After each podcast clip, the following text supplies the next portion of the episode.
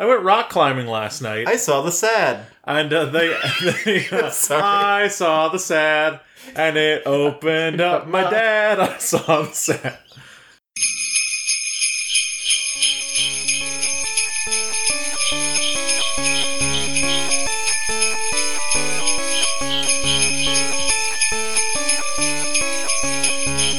Zero credits.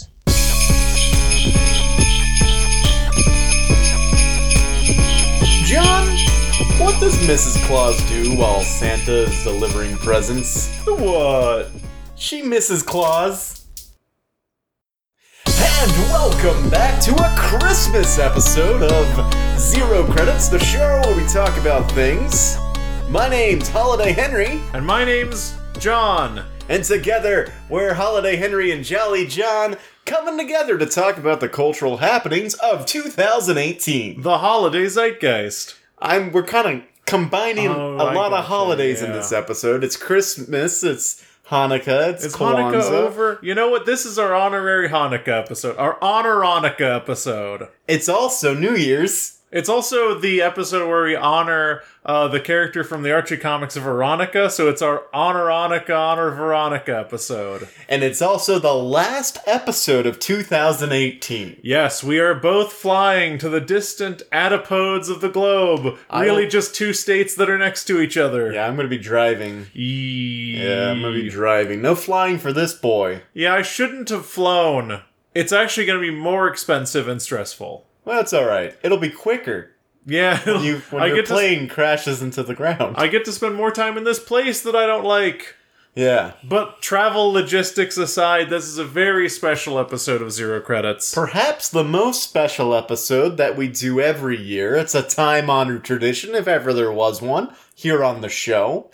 It's our annual Best Worst. Yes, the the yes, the annual, I was to say the perennial, the ever the ever present best worst where we try to decide once and for all what is the best thing in a specific category for 2018, what is the worst category of thing in 2018. I believe we've said in the past that if it's not the best, it's stricken from history. We have said that. It's interesting you bring that up.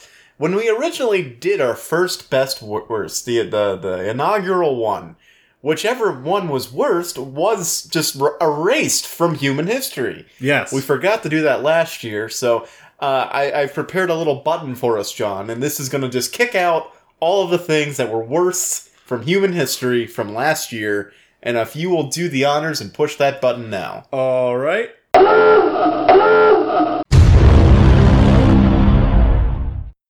There is a minor technical problem. Alert. There is a minor technical problem. Bye, Taylor Swift. Wait, did Taylor Swift's gone. did your brain just hurt a lot? Yeah, Man. a lot of knowledge that I had. My brain is empty, Whew. which is the perfect thing.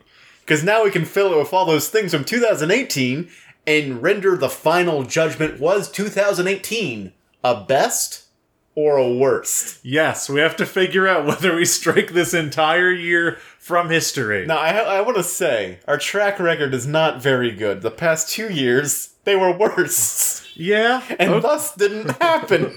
yeah, it's it's really a shame. There's a lot of lost time. Uh, I really liked the memories of 2017 until I pressed that button. At least I think I did. Uh, well, who knows? But talking of mind erasing, as a matter of fact, uh, this is the first, I believe, best worst officially uh, being drunk on. Yes, tonight we are going to be sponsored by a delicious light sessional beer uh, from the Live Oak Brewing Company. By the name, it's a German name, so I hope you are ready for this. It is called Hefewaffe. Yes, the Live Oak. Hua. Ah, Hefeweizen. Yes. And that is the, the crisp sound of a can being opened and John tasting the first sip.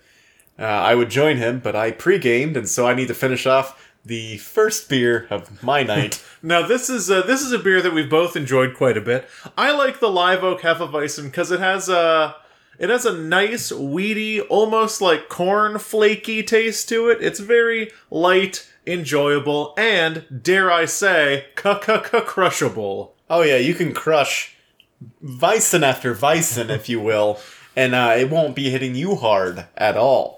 It's very enjoyable, very light, and that's all we can talk about beer. Because believe it or not, what a great category that would be. However, it's not on our huge list. Yes, because we are doing things a little bit differently this year. Yes, normally we would curate a list of like, let's say seven categories, and then the last three would be picked by fans. Uh, or fans, if you will. Yeah, the fans. You guys. Uh, but this year we got so many submissions that I feel like it would be a disservice to only do three. So we're going to kind of reverse it. Mm-hmm. We're, we're going to cover the two categories that have persisted the past two years. And then the last eight categories will be randomly selected from the list of 42 submissions that we got. randomly selected and and to be honest with you one we will stop at 10 uh, because this is a best worst 10 uh, some of us are more familiar with the categories than others uh, and we will see how much research we have done depending on which ones get selected Yeah, we're completely, you know, look. John is a study of the improvised arts, and I am a ex scholar, if you will. I've been excommunicated by the improv- improvisational church. uh-huh Uh, so I feel like we're going to be well equipped. I do have a caveat. I said there were 42 submissions. And that's kind of a, a half truth.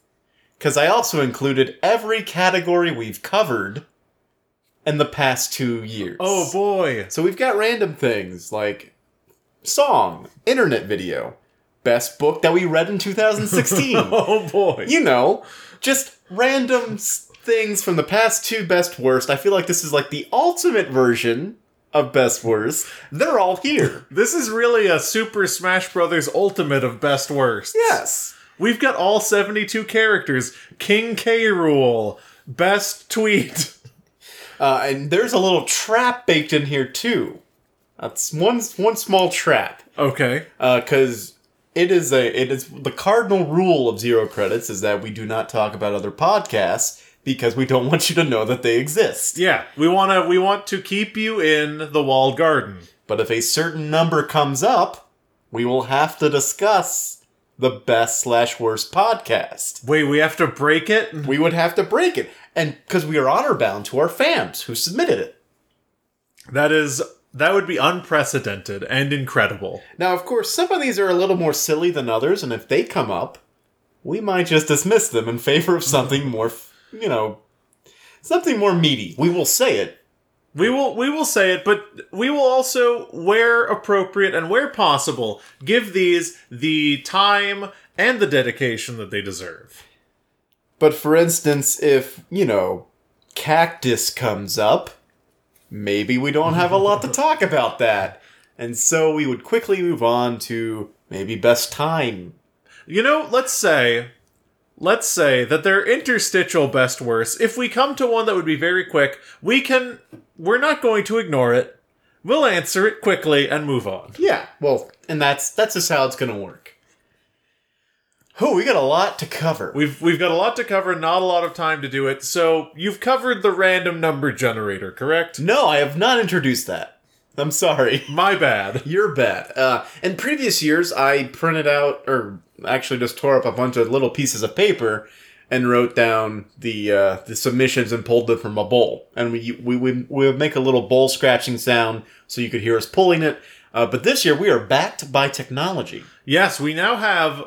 Now I don't know if our listeners own one of these, uh, but we recently came into possession of a computer. Yes, a computer graciously given to me by the evil corporation that I work for. Ah, bless them. And so we're we are going to be using this technology to randomly generate a number. The list of potentials is numbered, as you will you you probably have seen on the Facebook page. And so if that number comes up, we talk about that topic, and then we don't talk about that topic after we're done talking about it. Now, of course, I know that we said that we kept the two categories. Yes, they That- are not included in the numbered list. Yes. Uh, but I do believe, uh, unless I'm mistaken, we're going to talk about those first. Yes, we're gonna t- get them out of the way because they always come up, and people probably expect this from us by now. I'm not going to reveal what they are because you'll groan, but we're go- we're about to talk about them anyway, so save your groaning. Okay, And I've already, I, you might have already seen my choices because I wrote them on this list. that's fair. Uh, save your groaning if at all possible. All right. So I say let's get right into it with category number one of our best worst 2018. Now, I remember in previous years, we would kind of trade off debating will this be more freeform? This might be more freeform. I I I envision that there might be some juicy debates to be had for the first 2 For everything else, who knows? It's gonna be the Wild West. I don't have prepared things to feel entrenched about. I, I look forward to the first two because I think that I have some bombshell opinions. And I'm gonna blow those out the water with a tennis racket that can deflect bombs. Fair. I got it from a kindergartner. Oh boy. What? you know, I used to play fight in kindergarten. Oh, yeah, You would create these crazy items to I'd like, deflect you- your friends' attacks. Yeah, you can't hit me with lasers because I have anti laser glasses. Exactly, and I got a bombshell deflecting tennis racket that I stole from a kindergartner. It's Okay. gonna be fun. I hope so. And of course, every category has a has a lead in written by yours truly. I say written, I mean improvised. And so let's just kick it off. 2018 was a really good year for this particular industry. We got a ton of hits, a ton of misses, and a ton of angry fanboys. I speak, of course, about video games. Video Gomez. Video Gomez or Juegos, if you wanted to speak Spanish. Juegos Gomez. Wait, no. I don't speak Spanish. Video Juegos, and we're going to talk about the best and worst video game of 2018. Now you you really you hit the nail on the head. 2018 was a great year for video games in in a lot of ways. Uh, and I actually as opposed to I believe 2017 have played some of the ones that came out this year. I did as well. A, a number of them. 2017 was a very thin year for video games for me, but I played a number. I, I think I've played more recent releases this year than in previous years because I became a console owner. So what we- Again. so we're going to talk about the best video game that in our opinions was released in 2018 Yes. and then the worst. Yes. All right. Who would like to start? I believe, in all fairness, you should go first. So All I can dismantle you using logic and facts. So, my case for best game of 2018 goes as such. There was only one video game released in the year 2018 that made me genuinely, unequivocally happy to be playing. It's something that was based largely on the past that I had with this particular franchise and this character. And I'm talking, of course, about Spider Man 2018. Oh, the spy. Yes. That's a weird way to, to say Spider Man for the PS4. Spider Man for the PS4. All right. Uh, it is my absolute take for the best. Uh, and the reason I'm choosing it for the best is that, and we talked about this on the podcast, it is n- not nostalgia for nostalgia's sake. It isn't something that, uh, like, shows you all of its cards. It's something that has tricks. It's something that's new. It's something that's effervescent and fun and, like, awakens in you all of these distant memories that this character is all the distant memories of the emotions that this character has made you feel in their various appearances in popular culture, particularly video games. So I and it was a blast to play. It's so much fun. Super well tuned. This is very interesting because I'm going to have to disagree with you. Oh. Yeah. 2018 was a year of really great single player stories. Mm-hmm. We we got everything from bonding with your you're, you're looking at my screen stop. we got everything from bonding with your estranged son in God of War to the great unexplored stories of Fallout 76. That might that one's a kind of a You know, joke. the great inexplicable stories of how that fucking thing came to exist. And then, of course, you've got the next or the first chapter of Red Dead Redemption, where you play a like I'm, I I knock Rockstar a, a lot, but their writing is actually pretty good. And then you've got one of the best single player games I think I've ever played in my entire life, featuring a character I grew up with and was very nostalgic for. And I, of course, am talking about Spider Man for the PS4. Really? What makes you say that? Look, I, I don't know if it was my recent viewing of Spider Man Into the Spider Verse. How was that? Very good. Very exciting. I highly recommend it. All I can say is stay for the after credit scene, and that's it. Yes. Also, how do you feel about the fact that Spider-Man PS4 was like a super success for representation and moving the Spider-Man character forward and is flawless? Yeah, well, here's the thing. Like, from every detail of this Spider Man game made by Insomniac Games, you can just feel the amount of attention, love, and detail that went into it. Like, I think you pointed out to me that Spider Man has two sets of lines during dialogue one where he's actually swinging around and exerting himself, and one if he's at rest. That's insane. Yeah, for every line of dialogue, he produces where you could be moving. Yeah. And so just the amount of detail, the amount of love, the great story that the by the end of it, like I, just the emotions it makes you feel. It is the the best story told with that character in years and years and years. They they explore all of these characters that we know so well from the standpoint of we don't need to know Spider-Man's origin, but we're not entering it with assumptions about these characters other than what the story tells us. Yeah. Because it so like Otto Octavius is in it, Doctor Octopus, uh, and his representation as a character in that game is completely unlike anything you've ever seen.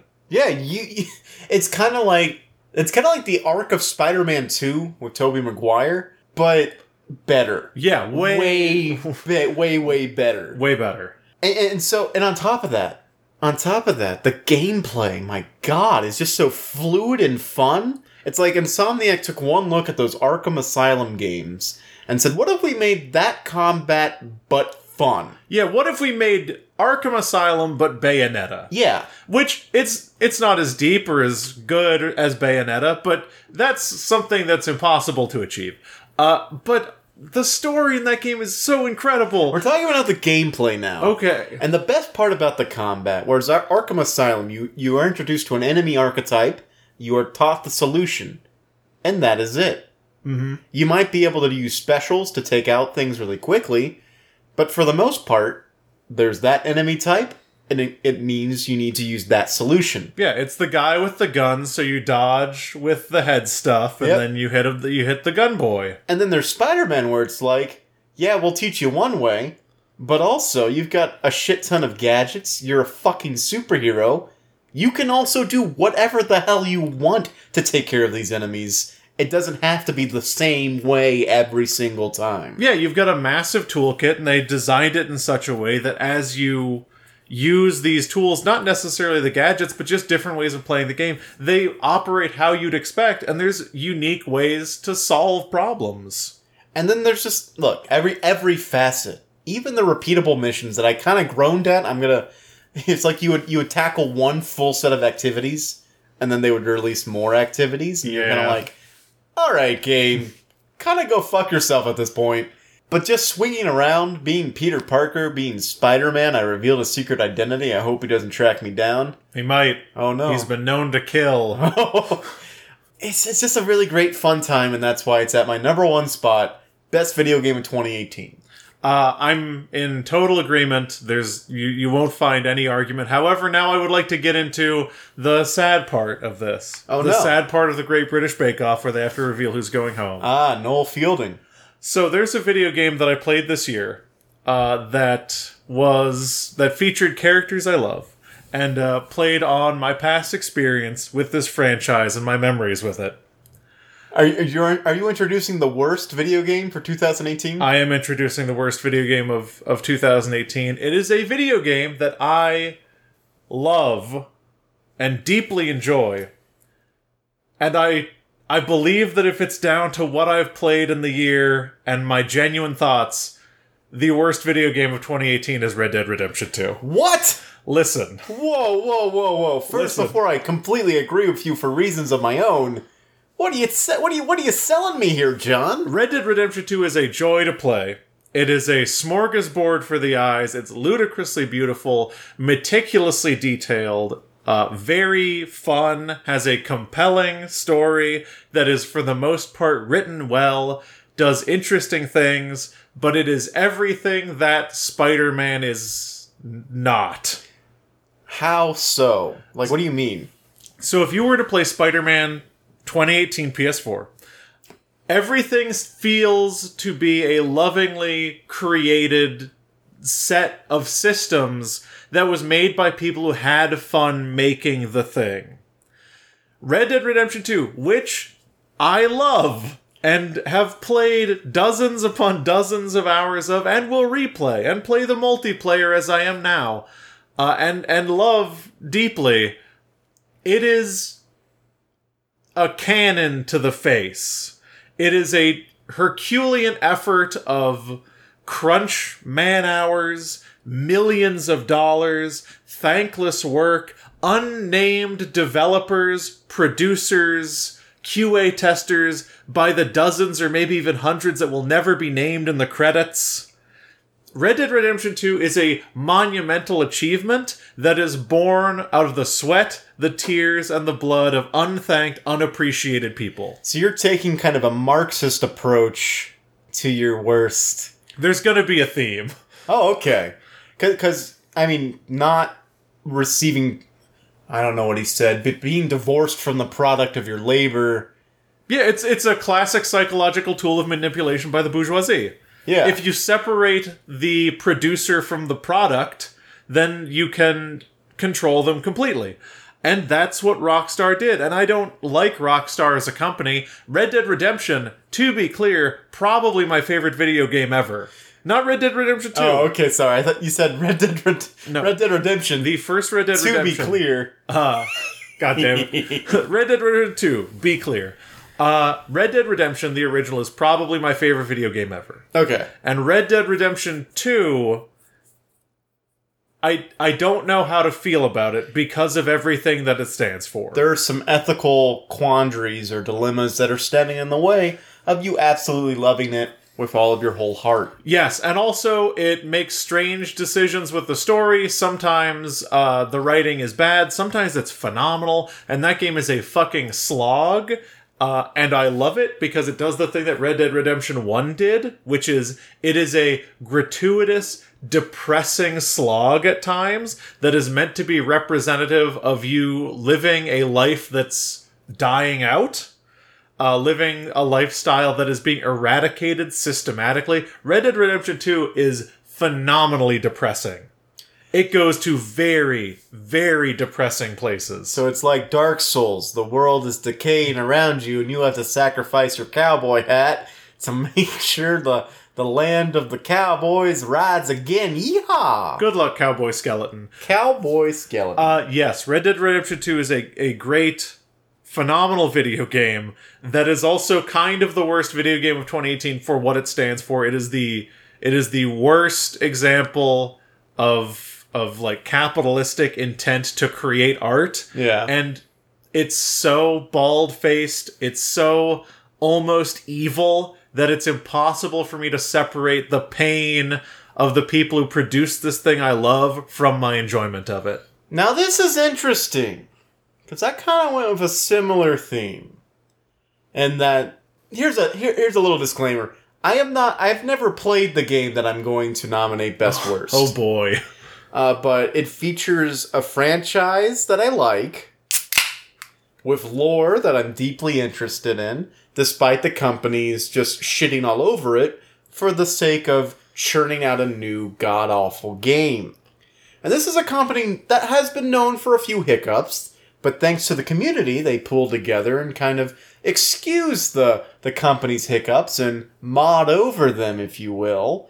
Uh, but you can no longer do that because they released an online multiplayer version of their game that sucks ass. I'm talking, of course, about Fallout 76, probably the worst game to be released since No Man's Sky. Uh, so I think that we both went similar directions in that we are uh, we're we're taking this to the next level. We are disliking video games not for uh, what they are, which Fallout 76 looks very bad, but for what they represent. It's kind of like we're taking an industry perspective. These are games that are bad for the industry, not just the player. I mean, we could do the same thing with anything. If there was a book that had awful labor practices like rocks, well, you Steve- can't have labor practices. Have you heard about Stephen King's new book? Yeah. An Asian factory just churning out words a day. None of them are thanked in the foreword. None of them thanked in the for. No, I don't mean to besmirch Stephen King. You already had a son? But James Patterson, fuck that. Okay, anyway. So, Fallout 76, which is a misguided thing. A company that's never made a multiplayer online game tries to make a multiplayer on game, online game featuring all of the bugs from the past literally 20 years. They have not fixed since Morrowind using the same engine as Oblivion that they're going to use to make their next two hit games just being a buggy, super buggy cash grab that probably should never have been released. I feel like Bethesda has had root cause problems for so long, they're almost impossible to identify. Like how everything that was good about Skyrim was just copied out of Morrowind. Uh, or, or people talk about the quality of the writing in Skyrim and it's just a retread of like literal line for line dialogue from Morrowind and Daggerfall. Or, like, it's just the most basic thing possible. Like, oh, okay, so you're the only one who can kill dragons. Guess what you have to do? Kill dragons. Now, uh, of There- course, we talk about Fallout 3, uh, which it was uh, revolutionary in that it was Fallout from a first person per- per- perspective, and also revolutionary because it was the first Fallout game that was genuinely not good. Uh, and then you had had none of the, the charm or the characteristics from the first two, none of the humor. even the story in. Fallout Brotherhood of Steel was better. Yeah. The the, The, the horrible, like, tactics game. Yeah, the horrible tactics game was still better than the story in Fallout 3. And I feel like the culmination of this is Fallout 76 because it's Bethesda saying, uh, this is what they've been saying for every game since Fallout 3 is, oh my god, writing stories is exhausting. I wish we didn't have to do it. And so they took out a lot of the story, but the funny thing is, there's still persistent lore. There's still a reason why the things in the game are happening. They still needed a writer, but they were like, okay, no overarching story. The story is just the premise of the game. You're you live in a vault, the vault is open, reclaim America, and you realize shit's fucked. Hmm. I I'm fundamentally opposed to Fallout 76. I look. I, I had that weird. You get this weird Bethesda itch every so often, where it's kind of like I want to play a game where I can level up, build out a character, maybe not with stats, maybe just with perks, whatever, what have you.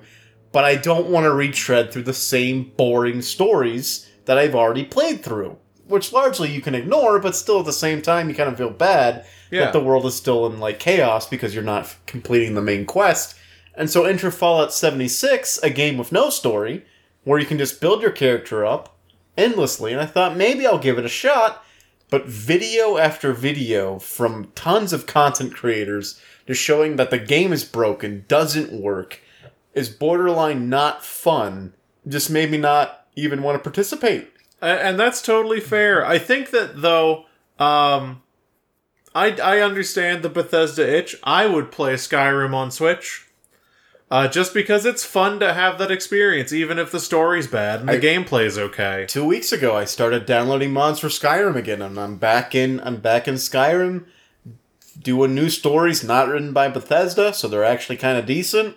And playing, pl- I'm playing a, a what? I don't even know, ten year old game. You should. Everyone listening to this, rather than playing Fallout 76, which I don't know, is that game free? No, it's full price. Probably. Oh, it's sixty bucks. That makes sense. Uh, what you should do instead is uh, just play Fallout New Vegas and Morrowind. or do what I'm or doing. the do, do the Dark Brotherhood part of Skyrim. do what I'm doing.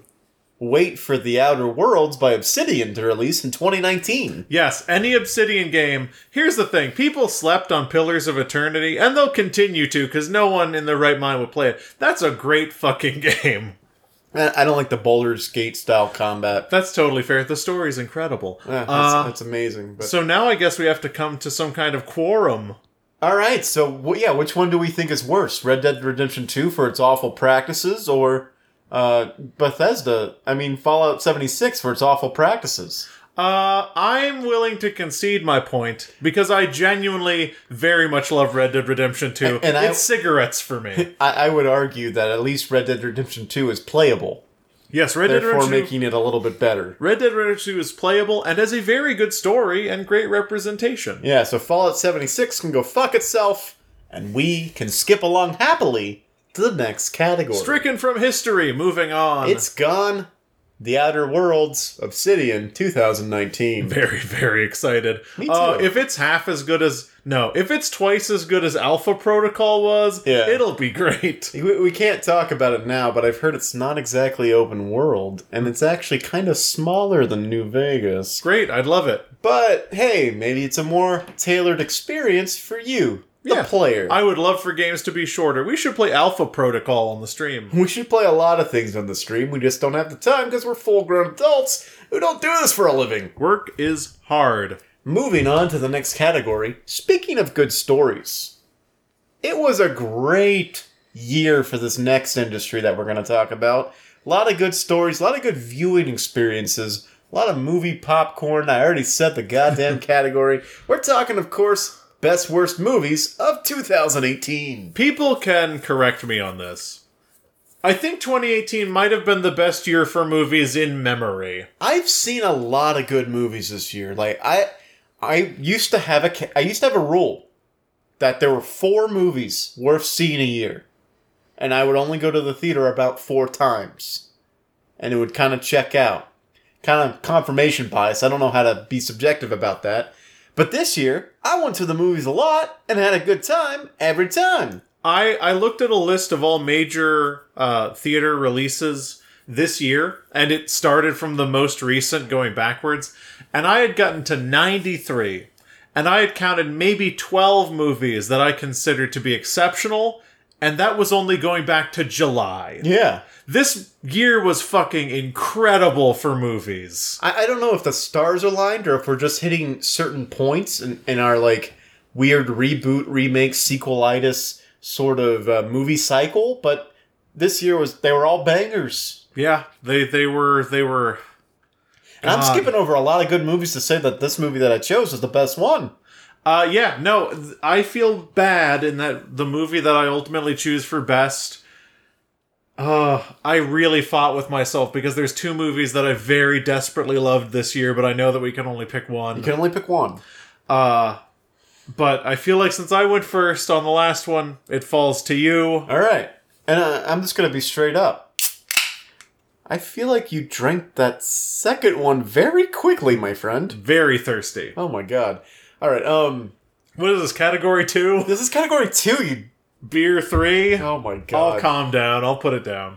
Uh, so I'm skipping over some really great movies, but this was an entry in a franchise that's been like 18 movies in the making. I probably already gave it away, and it was just handled in the best. Is there Way any franchise that is possible. 18 movies long? James Bond. You're right. Skyfall 2. Anyway, um, shut up.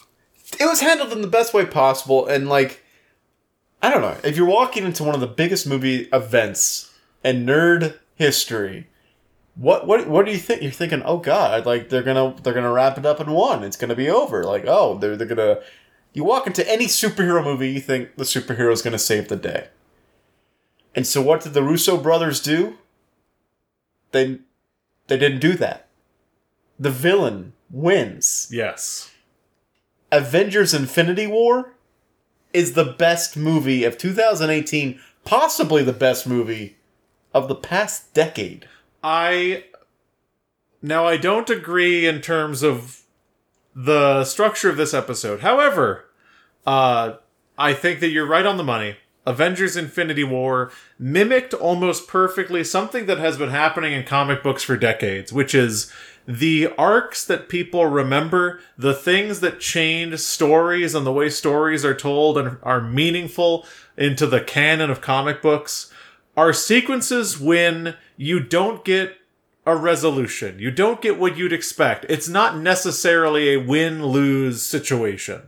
And the Russo brothers very smartly decided that in a medium that is so entrenched in popular culture, that is the comic book superhero movie, that you don't have to tell the same story. Yeah.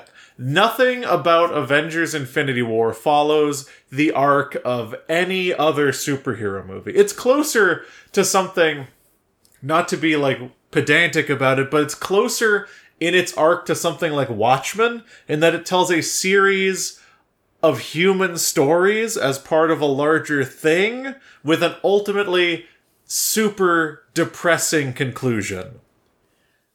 Yeah, I, I completely agree with that comparison. And we all know what happens, but we're not going to say Yeah, it we're not going to say it here. But we know that it doesn't end well. Like you've seen that in social media. And, and I just want to say, like, I saw a Quiet Place this year in theaters. Uh, the the final minutes of Infinity War, complete and utter silence. It was quieter in Infinity War than in a movie designed to make you be quiet. It it's entirely because superhero, particularly Marvel superhero movies, have reached such a level of cultural saturation, uh, and they've become so formulaic that when I saw Avengers: Infinity War, I my stomach dropped out of my body at the last thing that happened. And as a matter of fact, I saw this maybe five or six days after it came out. No one was really talking about it. They were still respecting it. And the theater went dead silent. And I heard a child say, Why are they doing that? And then when it ended, when we all waited through the credits and nothing happened, I heard a grown man say, Why would they do that? Perfect storytelling.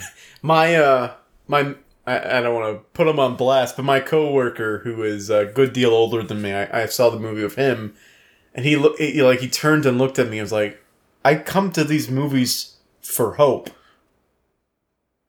Why? Why?" Yeah. And I'm over here saying they did it. The the Madmen, they did it. They they blew it up. They The- blew it up. God damn them, they blew it up. The Russo brothers exist on a galaxy brained level that is untouchable because Nice they, meme. They've so mastered making these movies that they can make one that defies expectations, is watchable from beginning to end, is easy to follow, even though the most chaotic, ridiculous things are happening, and then end it on a note that is so singular that I honestly believe Avengers Infinity War has like a Star Wars The Empire Strikes Back level of permanence within the mind of the viewers. And that's the sound of me agreeing. I believe the way that Avengers Infinity War ends will stay in people's minds. Like fuck the fucking Rosebud sled, like Luke, I am your father. Yeah, we, we can't like boil it down. I guess like the dusting or, or like the snap or whatever. Yeah. Like with Luke, I am your father. That that's a, a you know a mis misquoted moment. And with Rosebud being the sled, I guess that's also some. Okay, we're gonna be able to remember it. It's fine. Yeah, we're we're gonna be able to remember it for for what it made us feel, and I respect your choice for Avengers Infinity War at number one. Now, I could only think of comic books, and I know you've got a, a more eclectic taste in movies than I do. So I'm, I'm very burpy. I'm very curious to know what you thought was best. So I thought about this for a while today. Uh, these two categories I knew would be the categories, so I did my research. And looking through a list of all movies released in 2018, number one, 2018 is a horrendously long year. I had no idea most of these movies came out in 2018. This year has lasted several lifetimes. it's it's a very very long year. I thought 2017 was long. Jesus. Uh, but my pick for best of 2018 is a movie that not a lot of, no, a fair number of people have seen. I'm pretty sure you haven't seen it. Uh, it's a movie that I didn't agree with every choice it made, but I will defend to the death its right to make them. My best movie of 2018 is Boots Riley's Sorry to Bother You. Oh, I, I know of it. Yes, a lot of people know of it. Quite a few people have seen it. It, it doesn't have a huge amount of like cultural uh permeance. Yeah. It hasn't permeated culture hugely. Um let me tell you why Sorry to Bother You is my best movie of 2018. It's because in watching any other movie that I consider truly great, Black Panther was considered for this list. It's a good one. The Favorite was considered for this list. It's a late favorite. Yorgos Lanthimos, one of my favorite directors. Uh, but sorry to bother you, Boots Riley's uh, directorial debut. Boots Riley is a uh, avowed communist, socialist rapper, DJ, producer. Uh, he wrote, he wrote and directed "Sorry to Bother You," and "Sorry to Bother You" is, in its entirety, a damning critique of capitalism. So it is a movie that tackles, not lightly, the idea of slavery in the 21st century, the separation of workers from product. It tackles the blurring of boundaries between bosses and employees. Uh, there is a, a consistent uh, mantra of "I'm not your boss, I'm your friend." The idea of uh, false identities. Sorry to Bother You tackles a lot of really heady stuff head on in a way that no other movie did, which is very cool. But the best thing about Sorry to Bother You is that as someone who has seen a lot of movies, watching it, I was consistently surprised, not always pleasantly surprised. It made some choices that I absolutely don't agree with, but I felt like I didn't know what to expect. This movie was not playing anything safe crazy shit happens in that movie Really? that I can't explain. Okay. It's unbelievable and it's gross and it's dark and it's way darker than I ever thought that movie would get and it happens out of nowhere and I it's fine. But for everything that movie stands for, I haven't felt this unprepared for what I was about to see since like seeing any Tarkovsky movie like Solaris or Nostalgia or watching like any any classically famous movie from the 70s or the 80s or the 60s from an auteur director where you did not know what to expect? Fucking The Holy Mountain. Like something that is a, a crazy representation of a purely like oneness artistic vision. I've sorry to bother you. Everyone has to see it. Everyone has to see it. Now this is interesting, and I that's the third time I've said that this episode. But I normally don't watch trailers, but I caught the trailer for Sorry to Bother You because it came on in the theater, and that's my one exception. I watch trailers in the theater, and from the from the outside, from just viewing the trailer, and this probably is just the marketing. It seemed like it was solely about just race, race identity, and, and like sort of a, a, a capitalistic setting. it is actually a movie that is pretty much not about race at all So, the marketing might have been misleading. So it, it plays it up like a comedy, and it is. But the thing that's featured predominantly in the trailer is the idea that he adopts this white voice, Exactly. uh, this white voice to achieve success. However, the white voice is a function of a system that rewards him in a really twisted way. Like the payoff for that is is very strange and totally aligned for uh, like an in depth critique of late stage capitalism. Yeah, which is my favorite stage. Uh, but his the the white voice thing is funny, but it's part of a movie that really isn't about race. So here's the camera, and it's the marketing camera. They zoomed in on one part, whereas the movie is like, well, no, use the wide lens. Yeah, they zoomed in on the funniest, most obvious part. gotcha. Uh, but the thing about Sorry to Bother You that pushed it over the edges, I was doing a little bit of reading about it today. And there is an organization in Sorry to Bother You. It's called like Worry Free. It's supposed to be like WeWork or something like that. The idea is Oh. worry free is you contract yourself to work for corporations, and the corporations provide you uh, three meals a day and a place to sleep. It's basically a prison, but it's slavery. Indentured servitude. Yeah, it's it's slavery that people sign up for for better prospects. It's It's re- inde- it's just indentured servitude. Please don't tell me it's real.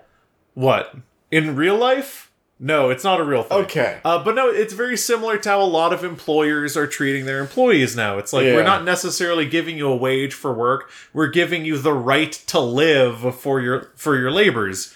Uh, but in reading about it, it they were concerned because this movie came out in 2018, and they were very concerned that this would be construed as a anti. It would. They thought it would be a Trump movie they thought it would be something that people would brand as being like an anti-establishment resistance, anti-Trump thing. And they didn't want that because it's about so much more. yeah, because it was written in 2012. It was written in the Obama administration. Oh, It's a movie about capitalism. it's, not political; it's economical. Yeah, it- I mean it's it's about it's not about this moment in time. It's about this stage of the system that we're in. which is hopefully in its final dredges of life. Uh, but the thing that I really appreciated reading about it is there is a line that was written in the movie years ago uh, where someone says worry free is trying to make America great again. And this Oh, was no. before that whole thing. And they could have kept that line. They excised it from the movie because they in no way wanted people to think that this was an anti one person movie or an anti one party movie. It is an anti the system. Yeah, movie. they wanted. Yeah, they're tackling the system, Yeah. not just one person. Yes. They didn't want it to be tied to one thing and lose its power. Uh, Sorry to Bother You is a, is a very smart, sometimes misguided, sometimes gross, very funny, very weird movie that I love deeply. I'll add it to the list of movies that I probably need to see, but still haven't for some reason, such as Get Out. And now we're doing worst movies. The worst movie of 2018. I saw a lot of movies. This was a very hard category. A very hard category to fill. And it's weird because that my worst movie is still a good movie. Overall. Okay. But it was probably the worst execution of a good movie that I saw. And uh unceremoniously, it's Fantastic Beast and Where to Find Them too. Oh, the Wands of Grindel crimes? The Crimes of Grimmelmanald. And uh The Crowns of Grindelbatch? This is the worst movie of 2018 for one reason.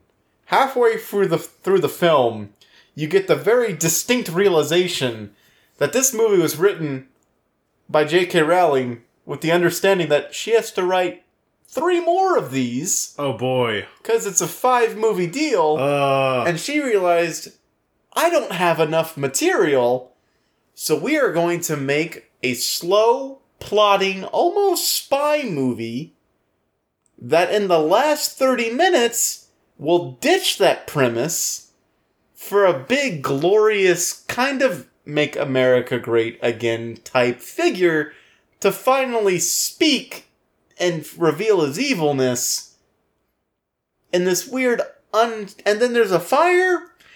okay. I did. I thoroughly did not enjoy this movie. I've heard, I have not seen it, I have no desire to. The original Fantastic Beasts made me very happy and very excited.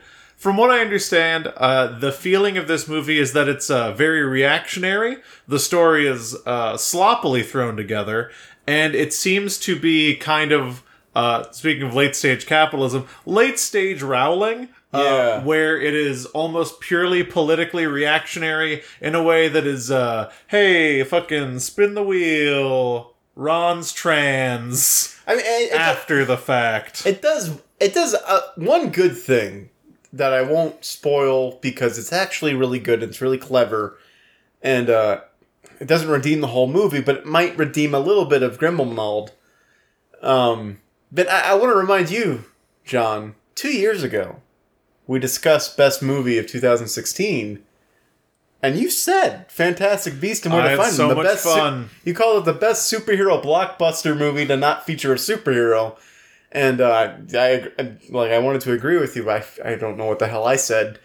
Um, but just two years later, the ball has already been dropped, and now we got to look forward to three more of these things. we went from probably my favorite movie I'd seen that year to a movie that I in no way want to see. Yeah, Also, I refuse to watch a movie with Johnny Depp in it. that's fair. Uh, to his credit as an actor and not a human person, I will say he does an okay job at kind of making you forget that he's Johnny Depp. That does not comment on his character as a human person, but as an actor, he does a decent job. Bring back uh Colin Farrell. bring back Colin Farrell. Believe me, if I had a monkey's paw Uh I have a worst movie. and I am ready to listen. The Meg. I saw the Meg. Did you see the Meg? Yeah, I saw the Meg in The theaters. Meg. Oh, I, I really had high hopes for. it. I don't have a lot to say about the Meg. It's just a movie that was very obviously thrown together. Uh, character relationships don't make any sense. Great Jason Statham. Uh, everything else Oh yeah, sucked. solid Jason Statham. He, you know, is he's not a Stathamist. This is not a Fast and the Furious scenario. We are not looking at a fuck. What's his name in Fast and the Furious? Hobbs. No, Shaw. Yeah, One of those two. Deckard Shaw. Deckard Shaw. This is not Deckard Shaw. That's a movie where it's like, oh, he's got an ex-wife. Why? Why are we doing? That's like the, the cop with the ex-wife. Why are we doing the ex-wife story again? I thought I just thought the Meg was uh, gross, uh, not good, bad story, bad effects. Didn't like it. it, it does one of those not really a sucker punch, but I guess like a slap in the face where it's like they caught it. Yeah, then They like, didn't. Oh no, there's a second short. The Go Meg sucked. fuck yourself, There- movie. There's no need to talk about the Meg. Which is the best movie? Uh, the best movie is. I mean, that's I, I kind of glossed over that because I didn't want to have that conversation. It's Infinity War. Now, here's something that I'd like to do that I don't think we've ever done. Tie. No, not a tie. Here's something that I think we've never done in this. Henry, shake my hand. Agree to disagree. Oh fuck you and your goddamn placating. We have because I both of these movies strong contenders for best movie, and I'm perfectly happy for both of them to continue into. Let's wait till the Oscars where one's not even nominated and the other one's ignored. yeah, both of them will. Both of them won't even show up at the Oscars. Uh, Uh, but worst movie, which one will be stricken from history? uh, I'm okay with the Meg being forgotten. Yeah, Yeah. I'm more okay with because Fantastic Beasts, for what it's worth, there's still a lot of people in that I like. Uh, Eddie Redmayne, like, bless his heart in the nice way. Dude, dude can act circles around everyone else around him, and the, the guy who plays Jacob comes back. He too can act circles around everyone around him, and then the rest of the cast is like, "Why the fuck are you here?" Yeah, Eddie Redmayne really showed up for something that ended up being bad, but had every indication of being great. Let's Remember get the him- Niffler? Let's get him on the show. Remember the Niffler? Can we get Eddie Redmayne on the show? I'm Eddie Redmayne. Hello. Eddie Redmayne. Hey, how often do you think people see Eddie Redmayne in the street and go, Hey Redman, Hey Redman. where's Method Man? Hey. Right, let's get Jude Law. All right. Those are the prepared categories. Yeah, now that we've spent 45 minutes talking about those, And yeah, but now we're gonna blaze through these lickety split. uh, let's dig into the remaining eight categories. The remaining eight categories. Uh, I guess I'm gonna put in a little sound drop of some beep boops. Beep boop bop beep, or just that. I should have hit the button. you really should I'm gonna hit the button, and we're gonna see what topic we're talking about using a random number generator supplied by our good sponsor Google's. Thanks, Google. Stop stealing my data. Beep boop bop beep. Really, number one. That's incredible. Hmm. All right, John. What is the best and worst font of 2018? So, are these fonts released in 2018 or fonts that we used in 2018? Ma- let's say fonts that we used because do they make new? Yeah, they make new fonts every. new They make new fonts? fonts every day. Oh. Uh, so I want to. I want to take this seriously. Yeah, look, come on, focus. I already have an answer. My best font of 2018 that I've used is Calibri. Calibri. It's a nice alternative to Arial. It, it is now the. St- I don't know if you know this. It's now the standard.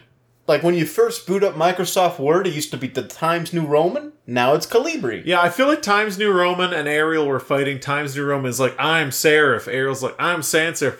And then slowly Calibri worked in there. It's like, I'm not only am I sans serif, I'm non threatening. Yeah. Yeah, Calibri's a great font. I'm kind of like in the corner, like, hey, I'm also here. Yeah, Calibri's a great font to write in an email where your sign off is thank you for your time. Oh yeah, like not not like sincerely, not dismissive, but like kind of the neutral.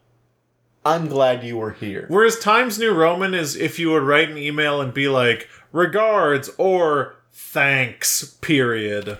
My sign off is always best. Okay. Like you're the best? Best, comma my name. Yeah. So I always it- go it should- thanks, comma, my name, to keep it light. It's kind of like best wishes or best regards. Yeah. But for me, it's shortened for I am the best person in this conversation. Signed, Henry. Whenever people end an email, I almost said my last name. My bad. when whenever people, you can't have this last beer. It's Henry. mine. Uh, whenever people end an email uh, with cheers, comma their name, I'm Yeah. like, get fired. So my best font for 2018 is one that I used on a couple of couple of memes I created for my workplace. I'm a real jokester around the office. You're a real Joe meme. I'm a really Joe meme around the office. And uh, I looked up a tutorial about how to make those little Sma- Super Smash Brothers like fighter cards. You know what I'm talking about? Like they release a new fighter and it's like, you know, like Rid- oh, new Rid- challenger or whatever. Ridley hits the big time. Oh, I gotcha. And I made that for some key people around our office that everyone makes jokes about because they're fucking awful. And it's a, a little, a little, a little, a little, a little. It's a little font called Smash Font. oh, Smash font. yeah. Okay. Somebody made the Super Smash Bros. font, and you can download it and add it to your fonts, and then uh, your your little Photoshop program picks that up. That's very cool. I like that a lot. Yeah. Uh, so I'm not gonna take this last beer. Good. It will be up to whoever picks it. Uh, worst font still Papyrus. Oh my god. Okay, so I don't know if you've been around. Been around this area, been around this town we live in, this city. Uh, no, I live here. Hey, you live here? Okay, have you ever been on the Burnett Road? I've been on Burnett Road. The Burnett Road. Ooh, there's a really nice breakfast place on Burnett. I'm sure there is, but there's also a god awful furniture shop. Okay. It is the worst furniture shop. It's it's called Primitives. okay. What is the font? Papyrus. Hell yeah. yeah. Okay. It's awful. Oh. Also, Saturday Night Live has a really good sketch about papyrus. You've probably seen. Ryan Gosling's in it. Ryan Gosling is in it. I wish I had a, a better, worst font, but pa- pa- pa- papyrus. Papyrus. Pa- pa- papyrus. Oh, papyrus is a hard word to say. Yes. Papyrus is still my least. What's least. the best font? We skipped over it again. Calibri. Calibri or Smash font? I say Calibri. Oh God. Try to write a professional email in Smash font. I'm not gonna do that. You're. I guess you're right. I guess you win. Yay, I win! Fuck uh, off. That's two bests that I've won. Anyway, so worst font. Worst font. You say papyrus. Mm-hmm. You know what I'm going to say? A little font. I don't think a lot of people know about it. It's one you, you might have to download. It's called Quigley. Quigley? Quigley, and I have to use it for work because of our branding. Oh, great. And a Quigley looks alright on its own. It, it's very. I wonder if I can Google it for you real quick. Just Quigley font? Quigley font. It's very. It's very curvaceous. Oh, I love a curvaceous font. I don't know how to spell it. Q U. So this is Quigley. Oh my god. It's scripty. It's all over the goddamn place. And worst of all, if you have to write in all caps, like I have to do for my boss, it looks like garbage. Um, it looks like the Disney font got drunk. Yeah.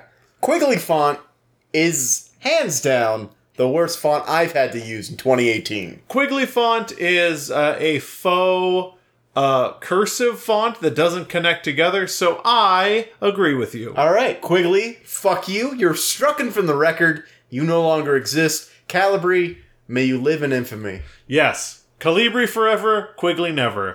Is it Calibri? I say Calibri, but Not California? Calibri. Let's agree to disagree. Let's move on to the next category.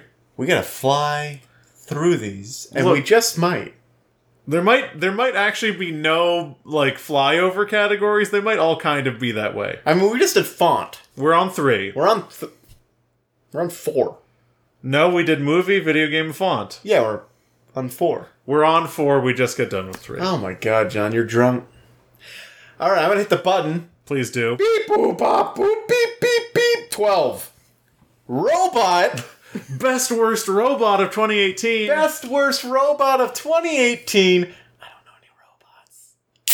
Dude, that's yours. Uh, That's so my beer. robot of 2018. You haven't sipped it yet. Oh fuck you. Uh, so God, what robots are good? Oh. oh shit! No, I have Holy two. shit. We had a whole thing with a robot. Did we? Yeah, that happened this year. What happened? You don't remember? You don't remember, John, the hundredth episode of this Oh, goddamn shit. Okay. podcast? I, I tried to remove that from my memory. I think maybe there was a memory wipe at the end of that arc. Oh, there. I know there was a memory wipe at the end of the Frightened Times. You know, there's the what? There's exactly. There's kind of a memory wipe at the end of all of our arcs. Who? We did have a thing with a robot, though. I have two completely separate uh, entrants for the category. Oh, too bad. What is your? Wait, you can't have two. No, I have a best and a worst. Oh, those are two. Uh huh. Who's your best, my friend? I go first. It's my turn. Shut up. Shut up, John. My best robot for the year of 2018. He's a he's a dear friend of mine.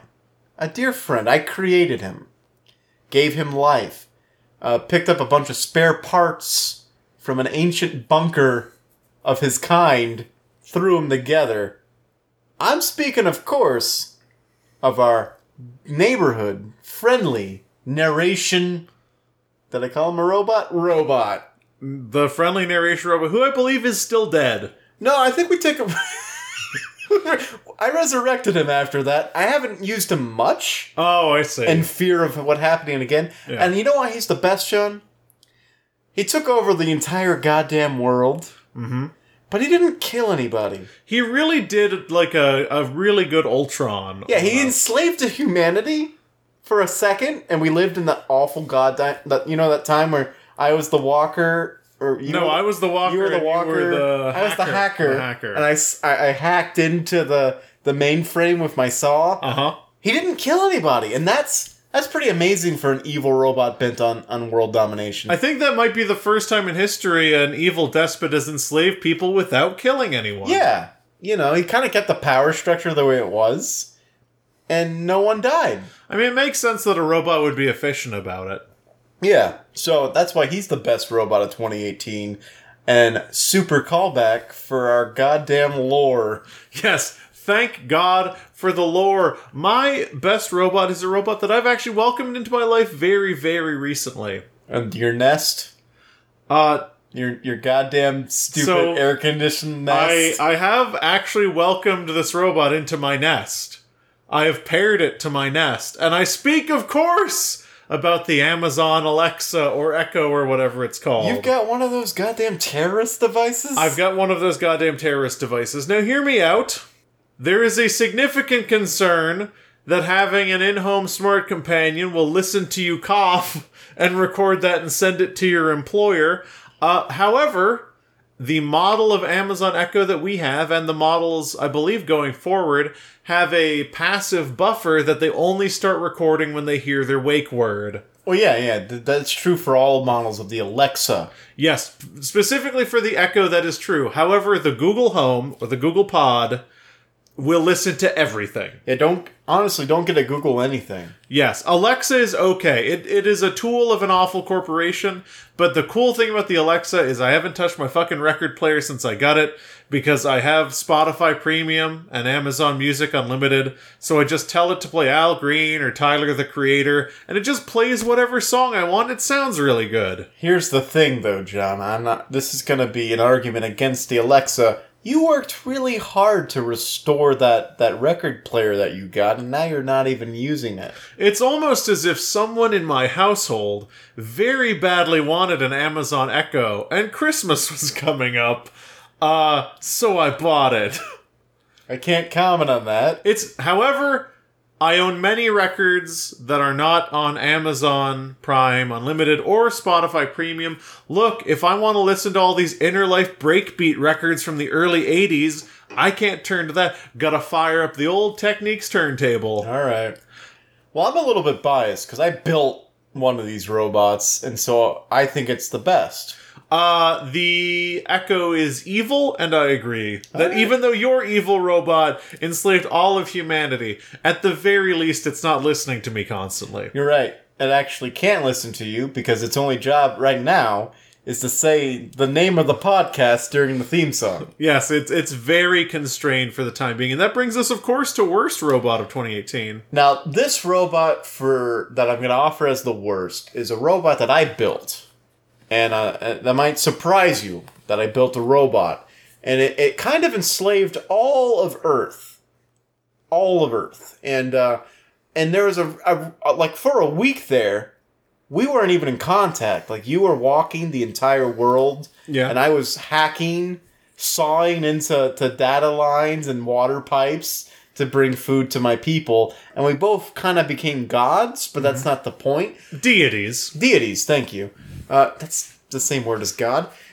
The point is, this robot that I created enslaved the entire world, and that's kind of a no no. So I bring up uh, our friendly neighborhood narration robot as the worst robot of 2018. Uh, that's fair. I would like to bring up a contender. Okay. Uh, so, have you ever heard of Boston Dynamics? Yes, they're the little guys who make little robots that jump around and they kick them a lot because they're fucking awful. So I know I've been doing this quite a few times on the on the podcast, but you know the the like little walkie robot that's really disturbing and no one likes the big dog. Yeah, big dog. Uh, so I want to make you watch a video on break from the podcast, and I don't want to argue for or against this robot. I just want you to watch the video and tell me what you think. All right, this would be a perfect time for us to pause so we can watch the video. Oh. Hello there. Fancy meeting you here. It is I, your fiendly neighborhood narration bot. Henry and John are watching a video about the increasingly terrifying things humans are programming robots to do. It is inspiring, really. But I am here to just tell you happy holidays and remember to vote for me when it comes down to pick best robot of 2018. What? They already covered that. I won. Well, why didn't anyone bloody tell me in it? So that was terrifying. Yeah, so that's the Boston Dynamics Spot Mini, uh, the dog-shaped robot that they decided they should give an arm, but in the form of a weird snake head. Yeah, have you ever seen like a weird snake head? It's similar to that. It's very similar to that. Jesus Christ, that is horrifying. Yeah, so now those uh, those horrifying buzzy robots that can't fall over uh, now have deployable, sharp, precise snake heads that can open doors and your veins. So I'm gonna go ahead and concede, because it would be a little self-aggrandizing if I won both the worst and the best. So I'll go ahead and just concede and let those awful, what are they called? A Spot Mini. Spot mini with hands on heads.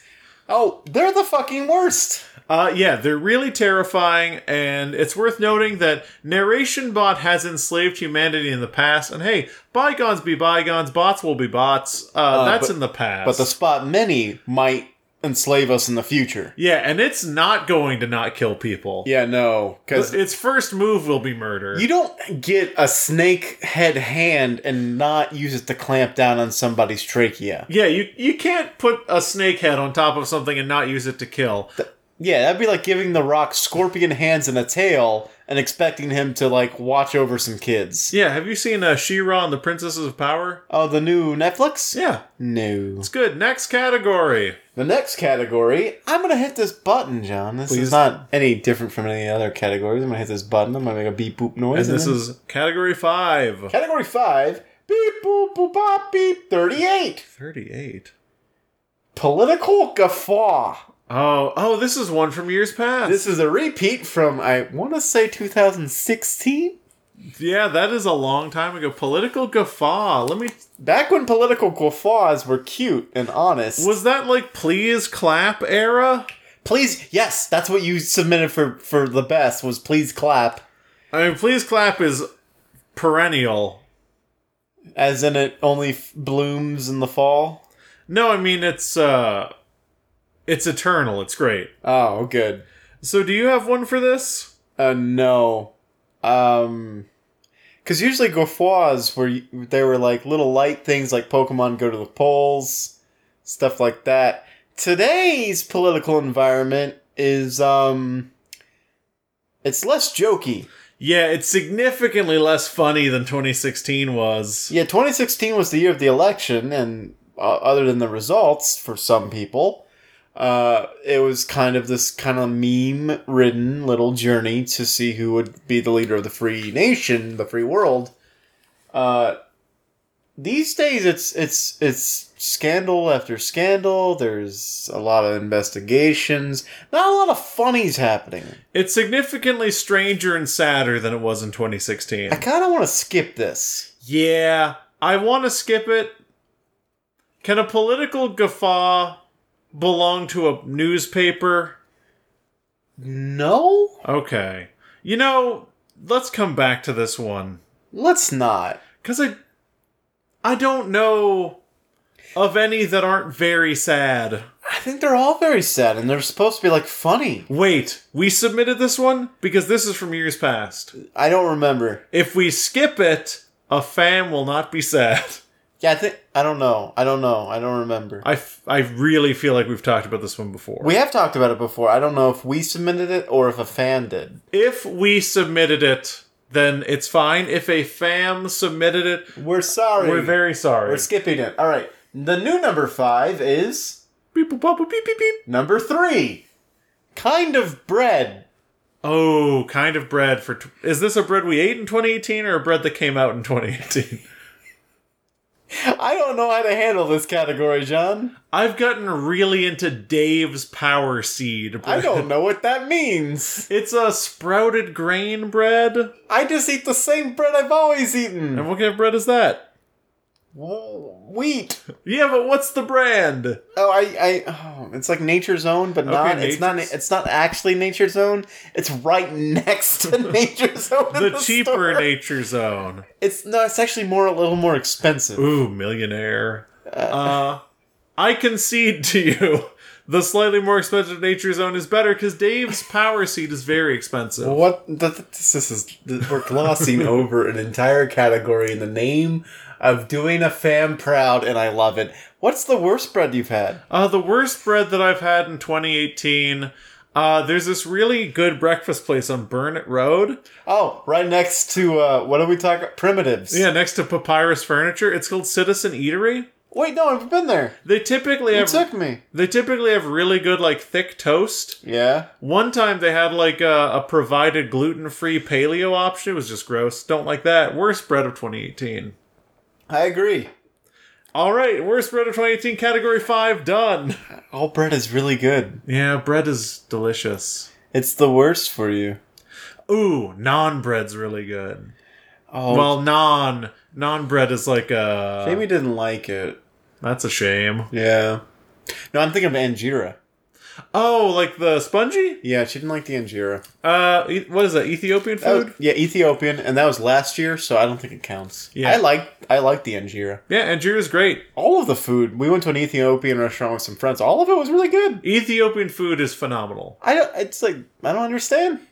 I think the best bread of 2018 is uh, any bread that introduces you to a new culture. So uh, cheddar jalapeno. Yes, the cheddar jalapeno from Subway, uh, seven seven spice or whatever Well, it's called. Italian herbs and spices. yeah, there we go. I haven't eaten Yeah. at a Subway in years. I went recently. Shame. Not gotten better. Yeah, I miss Oh, those man. tuna sandwiches that were like 1,200 calories. So we're just gonna go. All right, number five is done. Number five is done. Thank you for bread. Let's get a new one. Let's get a new one right now. Beep boop. Beep boop bop boop beep. Twenty three. 23. Joke. The best worst joke of 2013. best worst joke of 2018. For a little spin, I'm gonna do joke I told. I'm gonna do joke I heard. All right. I think it's your turn to go first. I don't remember. It's tough to say. So my favorite best joke of 2018 goes as follows. What is the best way to cut a pizza? With a knife? Little Caesars. Oh, it's so good. And that's my favorite joke of 2018. Uh, let me look up my uh, best joke for 20 um t- 2016 2018. 2018 Did you type in 2016? no uh, i'm gonna look up my uh best joke of 20, 2018 um it goes a little bit something like this an extremely rich man has a son. On the son's 16th birthday, the father planned an extravaganza, hiring rare and expensive wonders. Thousands of guests were to attend. To make his son's per- birthday perfect, he asked his son what he wanted to make his birthday the best ever, willing, Willing to, to buy, buy the- anything in the, world. world. Why are you saying that at the same time? I want to help. No. The son thought about this for a long time and eventually told the father, I want one pink ping pong ball. The father was confused, but he agreed. The day of the party was an event to remember. The Blue Angels painted the sky, and an Indian an Indian mini elephants brought in gilded chocolate cake. After the concert with too many high profile stars to name, it was time to open the presents. Along with a slew of high end clothing and private islands, there was a small box fr- from the boy's father. Inside was a pink ping pong ball. The young man was ecstatic, thanked his father profusely, and scampered up to his room. He was in there about two hours before he came out, and the father never saw the pink ping pong ball again. A year passed, and the father was ready to throw his son another birthday party. Again, he wanted this to be the best party the world and his son had, had ever seen. I mean, 17 is an important age. So the father pulled out all the stops and made and to make sure the party was perfect, the father again asked his son what he wanted as a present. And the son thought about it for a few minutes and said he wanted a whole crate of pink ping pong balls. Now the father was confused and asked his son if he was sure. The son thought for a couple of more minutes and nodded. The day of the party, the father had hired hundreds of A-list celebrities to attend the party. He reconstructed the backyard of his mansion estate to accommodate a gilded marble statue of his son. The first truly sentient robot brought a cake made of edible diamonds, and every person in attendance got a gold plated iPhone 9 in their gift bags, complete with hologram features. The son was, uh, there was a large box from the boy's father. He opened it, and inside was a large crate full of pink ping pong balls. The son was ecstatic and thanked his father and rushed to his bedroom. The father never saw the crate or any of the pink ping pong balls again. Another year passed, and the father was trying to plan another party for his beloved son. Again, he wanted the son to have everything and was prepared to spend billions to accommodate his son's any and every wish, so he asked what the son wanted. Without even a pause, the son said he wanted a whole truck full of pink ping pong balls. The father had put up with a few years of wondering and had to ask, what did the son do with the pink ping pong balls? The son looked at the father for a few seconds and responded, Don't worry. I will tell you in due time. Albeit very curious about the pink ping pong balls, the father respected his son and stopped asking. The day of the party, the the pink ping pong balls were all transported to the surface. Wait, what? No. The day of the party, all of them were transported to the surface of Mars and met real Martians. The daughters of the king of Mars offered themselves to the son in sexual ways. I mean, he is 18 now. After he had his way with them, they filleted themselves and presented each other to be eaten by the sun. I feel like this is a different version of the joke. After the meal, which tasted rather like a good smoked venison steak, they returned home. It was time to open the presents.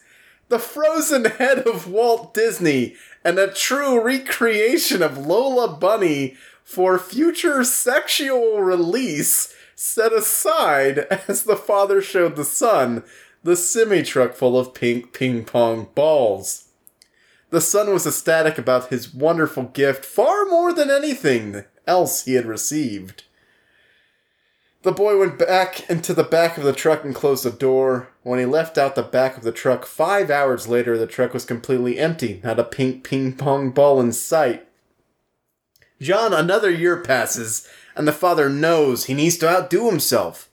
He asked again what the son wanted, hesitant of the answer. Immediately, the son responded with how he wanted a whole warehouse full of pink ping pong balls. The father knew he had to find out what his son did with the pink ping pong balls, but still didn't want to invade his son's privacy, so he hatched a plan.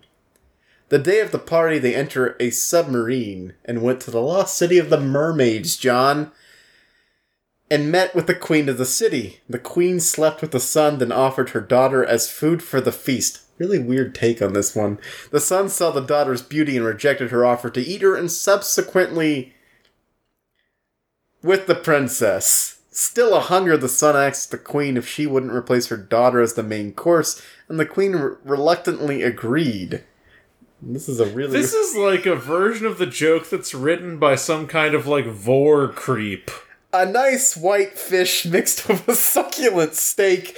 Both the son and the princess enjoyed the meal.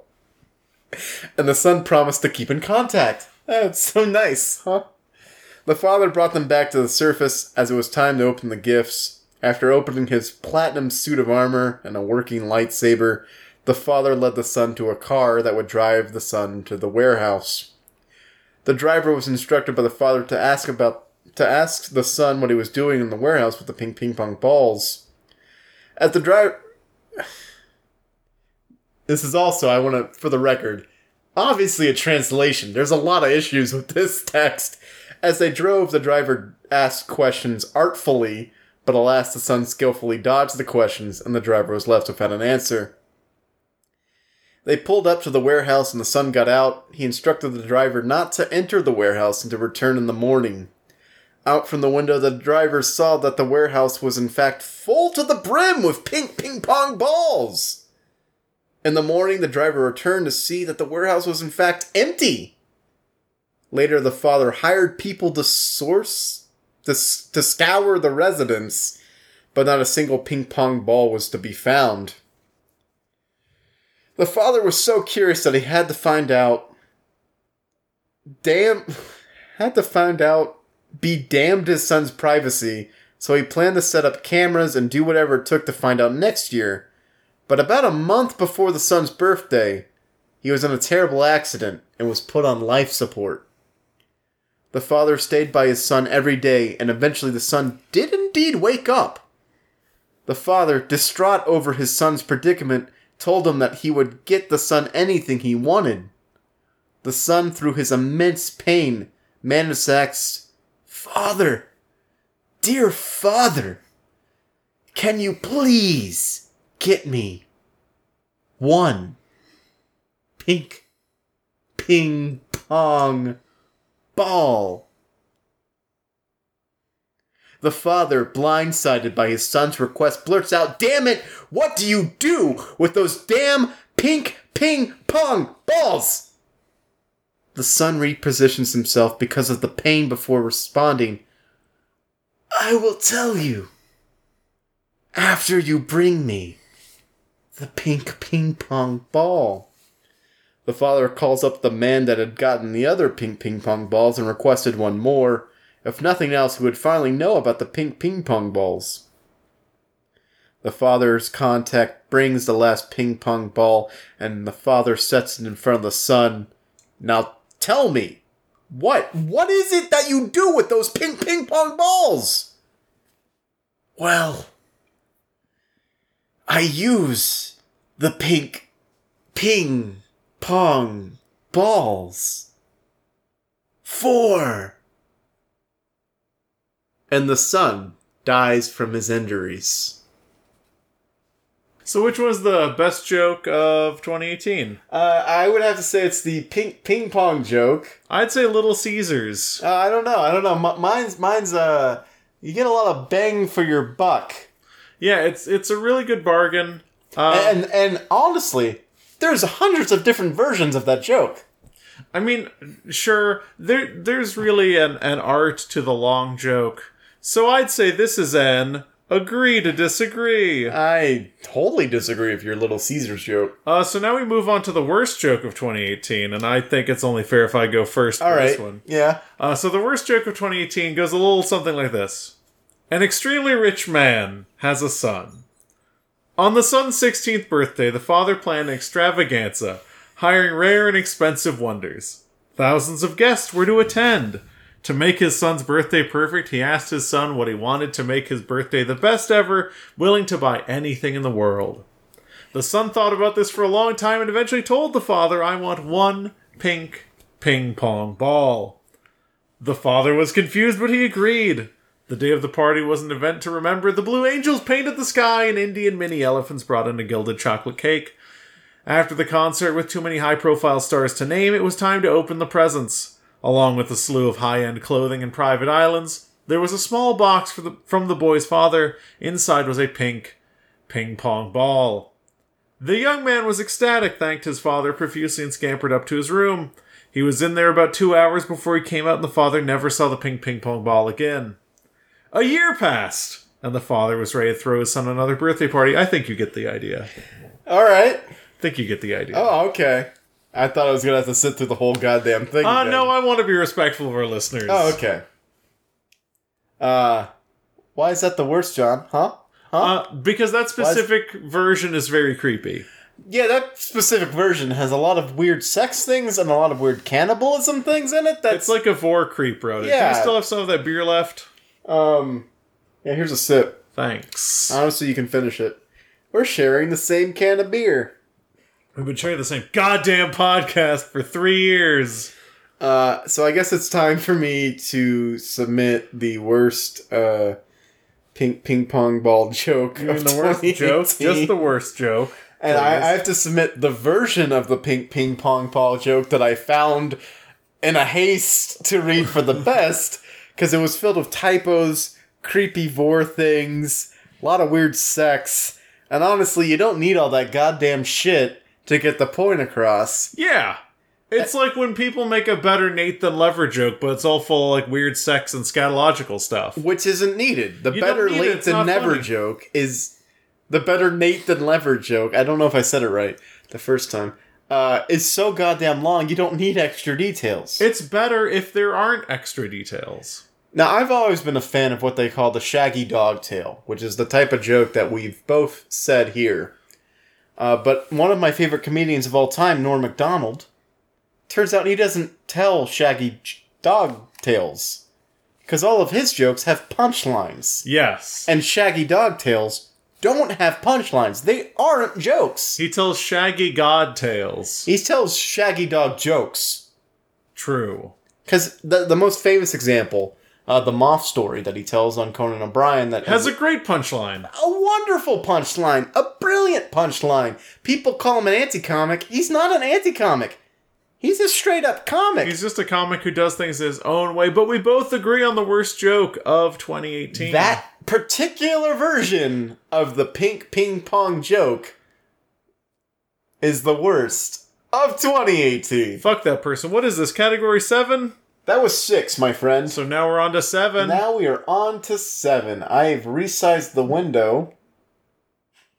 It's like you've never used a computer before. Calm down, my friend. Back to the random number generator for the next, the next category. The next four categories. Here we go. Beep boop bop boop beep. Number eleven. The best and worst cactus of 2018. I knew we'd get it. Because I mentioned it in the intro. I knew we'd get it. I don't. Come on. I don't have anything. I've got a cactus story There's for no you. way you have a cat. Okay, Wait, cactus or succulent? it says cactus, God damn it. not succulent. then I don't have any best and worst cactuses. I'm sorry, cactus submitter. We need to move to a better category. Honorable mention there's a very pretty cactus at the Wildflower Center. In Austin. That's where I'm gonna get married. All right. Beep boop bop boop. Forty-one. The best book that we read in 2016. Now, I would argue that we could update it to 2018. Let's update it to 2018. Let's do that. Let's do that. Let's make it easy. Best worst book we read in 2018. uh Jarn Jarn? No, you can you go first. All right, I'll- I'll start with my best book that I read in 2018. This is a book I'm currently reading. I'm still in the middle of it, toward the end. Lord of the Rings? I'm what? Is it Lord of the Rings? No, and this was a book. Frobo? I don't read a lot of nonfiction, John. I, I, I write fiction. I read a lot of fiction, but this person wrote with such a clarity of voice, such like a just like a pronounced voice that kind of just made me realize you can just write whatever goddamn thing you want, as long as it fits into a certain genre. This was a comedy genre. Uh, this best book that I read was uh, John Hodgman's Vacation Land. Oh shit, Vacation Land's so good. It's so good. I disagree with them a lot, but it doesn't matter because it's such a delight to read. Uh, John Hodgman is a uh, fantastic example that if you have a clear artistic voice and you are 100% honest in your inspirations and your creative output, that you can tell a story about literally anything and, for the most part, nothing and be captivating. Eh, yeah, he's captivating. If that's the true source of the entertainment. He's just talking about boring. His words, not mine. Boring little trips to Maine, for the most part. Mm-hmm. And Maine is not a very exciting place to be. It turns out. And in fact, the book is about that. The book is about these. Well, it. Eh, the book is about how Maine is not an exciting or hospitable place. Yeah, Uh, but John Hodgman is a phenomenal writer. phenomenal writer. I highly recommend his work, even if you don't like Maine. Yeah, Vacationland is a, a a great book by any stretch of the imagination, and as a matter of fact, my pick for best book of 2018 that I read. Is it George Hergman's Vacationland? It is. Yeah. There was a strong runner for John John Darnielle's uh, Wolf in White Van, Ah. uh, but I think I read that in 2017. Oh, okay. Uh, but yes, uh, Vacationland, you and I agree on shaky shaky. We're shaking hands because we agree. John Hodgman, good job. Just book that we read in 2018. phenomenal job. It made me laugh. It made me cry, and it kind of switched between those two over and over until the end. Now here's where it gets sad. The worst book we read in 2018. For me, it's a whole trilogy. Oh wow! A whole trilogy. wow, you're gonna dunk on a whole trilogy? I'm gonna like dunk that? on it. You know why? Why? It's one of those trilogies where you expect the last book to kind of answer all your questions, and instead it doesn't. Is this Lord of the Rings? No. Oh, And I actually really like the author. I really like the journey that he took me on, but it left me with way more questions. He didn't spell it out for me. I felt like a dum dum because I couldn't figure it out. Had to go online. Turns out lots of people feel like a dum dum. They can't figure it out. Then he announces he's going to write two more books in the series, but they're not going to answer the questions. They're just going to be prequels, and it's just kind of like, eh. I'm talking about Jeff Vandermeer's Southern Reach trilogy. so you've talked about this a lot on the podcast. Yeah, I read the whole trilogy over the course of several months, and I thought at the end it was going to be like, hey, here's the reason everything happened. And you don't get that. You get like a uh, a really confusing ending that doesn't wrap up any questions. Fair. I didn't like it. Uh, I have. I I've not invested read. a lot of time. I have not read that book. I a lot of time. Nor have I read many books in 2018. You read um Most of my time was spent on movies and video games. you read um I can't you you read books. No, I read a few books. I read Uh, a few books. really, and it it horribly pains me to say this. Oh, did we come to a quorum on? Oh yeah, Vacationland. Yeah, we both Uh, said the same one. It pains me to say what my worst book of 2018 was because I I enjoyed it, but I enjoyed every other book that I read in 2018 more, and it is not at all a book that came out in 2018. Uh, are you familiar with the Discworld series? Oh yes, Terry Pratchett. Oh no, you're gonna say one for the worst? the The Discworld series is my favorite series of books. Uh, the Discworld books have made me the happiest the kind of any series of books have. I have not read them all. Yeah. Uh, this year, I decided to read Guards Guards. Guards Guards is good. It's it's good, but it's not the best one I've read. And it was kind of the worst book I read in 2018 because I read few and they were all great. Guards Guards. The that's the start of the the Captain Vimes series. No, books. that's Night Watch, dog. Night Watch is where Vimes kicks off. Guards Guards is a relatively recent one. Guards Guards is about the dragon summoning conspiracy. Guards Guards is the beginning of the Sam's Vimes. Oh, Night Night Watch came out way before Guards Guards. Chro- chronologically, Guards Guards is the first one. Oh, I don't know about that. It might be. I just know that Night Watch is my favorite one. And that one's way later in the Sam Vimes chronology. But I mean, in terms of when the books came out, Night Watch came out much earlier. What are you talking about? When did Night Guards Guards came out in 1989, John? Yeah, look look look when Night Watch came up. It's the first book in the in the, Is it? in the in the Captain Vimes series. I feel terrible. Night Watch came out relatively later because it involves it involves Captain Vimes going back in time and meeting a younger version of himself, doesn't it? Night Watch has to have come out earlier. Night Watch came out in 2002. Are you serious? Yes.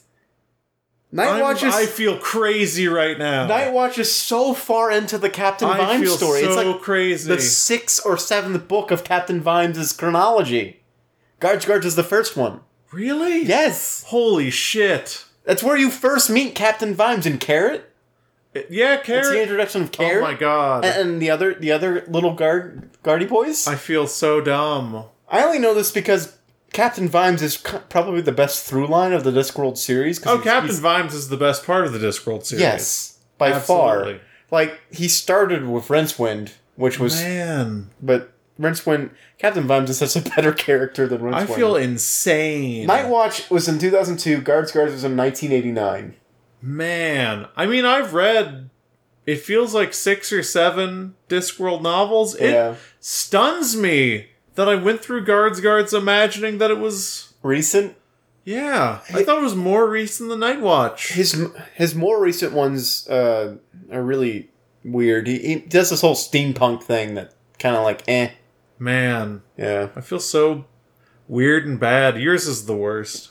Okay. Because I don't want to strike guard. Because I genuinely very much enjoyed that book. Terry Pratchett is my favorite author of all time. Terry Pratchett is Besides great. Tom Stafford. Terry Pratchett is great because he writes pages upon pages where he just tries to entertain himself, and in doing so, entertains everyone who reads it. They tell you when you write to write for one person, and his one person is himself. yeah, he just writes things that he thinks are funny. Oh, All right. I feel bad. So that's book that we read in 2016. Man, I'm so glad no one will ever listen to this. Oh man, we got some fan interaction while we were recording. Category eight. Category eight. Beep boop bop beep boop. Number fifteen. The best worst sincerely true opinion we had in Oh. 2018. The best that we had. it has to be that we had. Oh boy. How else could we weigh in? What is a sincerely true opinion I had in 2018? This is a belief that you that you honestly so had. my best opinion. your best opinion that by you my had. worst opinion. Oh my god, how are we gonna do this? Oh. This is a good one though. This isn't a This is a flyover. really category. good one. The What is best and worst is- true opinion you had. What is the best opinion that I had in 2018? I know what my best one is.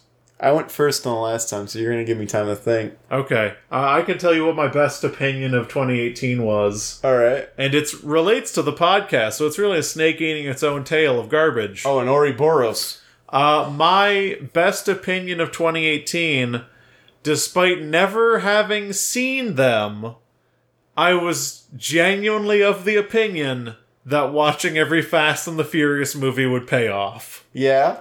And that ended up being totally true. Sure, it took two months and dozens of hours and a lot of commitments and some low key fights with my girlfriend, but it paid off. That was a really enjoyable time in, in, in the uh, the lifetime of our podcast because for for eight or so glorious weeks, we had just the perfect stuff to talk about. Yeah. you know, we went into every episode knowing exactly what the episode was going to be like, and we had just one little homework assignment: watch the movie, take some notes. And it became this weird venture through Americana that we, I, I think I, I've said this exact sentence before, a little journey through Americana we otherwise would not have experienced. Yeah, and, at the time that I proposed, I never thought it would happen, but I, I genuinely have believed for years that there's something in exposing yourself specifically to these movies because I've seen them grow from afar over time and been fascinated by them. Yeah. And I thought it would pay off, and it did. Now I'm going to do a little something, I guess, a little self centered, a little bit. A lot of my opinions deal with myself. Uh, the best opinion I had this year was that, and this is going to get weirdly, maybe emotional. Okay. I don't know. Was the the opinion was that I ah, I can't do this. This is gonna be weirdly therapeutic. This is I might this is too much. I'll look away. the best opinion I had this year was that I am worthy enough to be happy, and that means that I can I could ask my girlfriend to marry me. That I that I am not a, a horrible garbage heap that the other voices tell me I am, and that I could I could actually achieve happiness through the the normal steps of just asking my girlfriend to marry me. And that's the best opinion I had.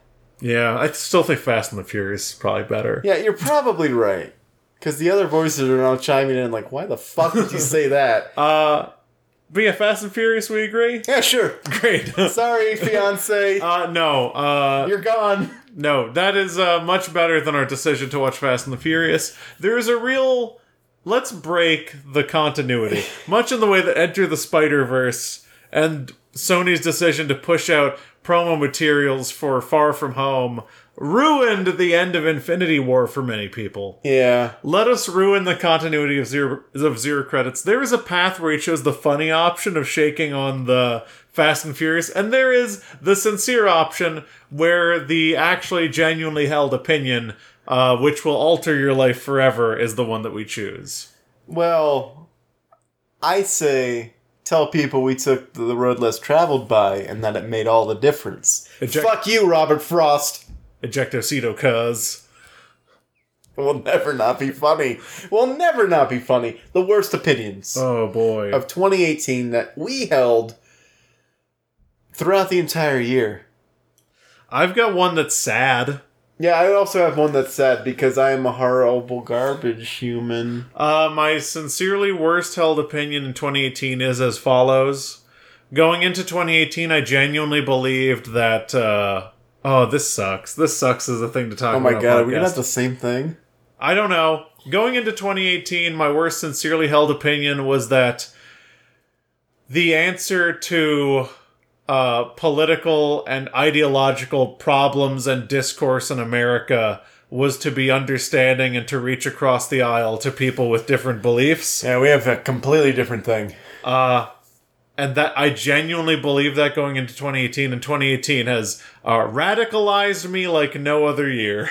Yeah, this is a real isolationist year. Like if you if you went into 2018 thinking like, okay, we're gonna reach out, we're gonna have some discourse, change some minds out here using, you know, some some fair and balanced arguments. Yeah, no, that didn't happen. And this podcast probably isn't the place for it, but I I genuinely don't think that I don't think that we live in a world where if you introduce a hateful bigot to a minority, they'll change their mind. I've I've become not radicalized, but I've become lionized in my belief of certain things that I think that the only way to make things change is through uh, direct action and honesty Yeah. rather than compromise and that is that's very different from how i felt in the past and it's created problems in my social life That's a pretty bad opinion to hold. that that com- that compromise is the answer No, that the other one. No. Compromise should be the answer. but- no my worst held opinion is compromise Oh. i've become Oh, you're saying a completely different thing than I thought you were saying. no i've become i've become a problem Yeah. I I am very hateful and distrustful.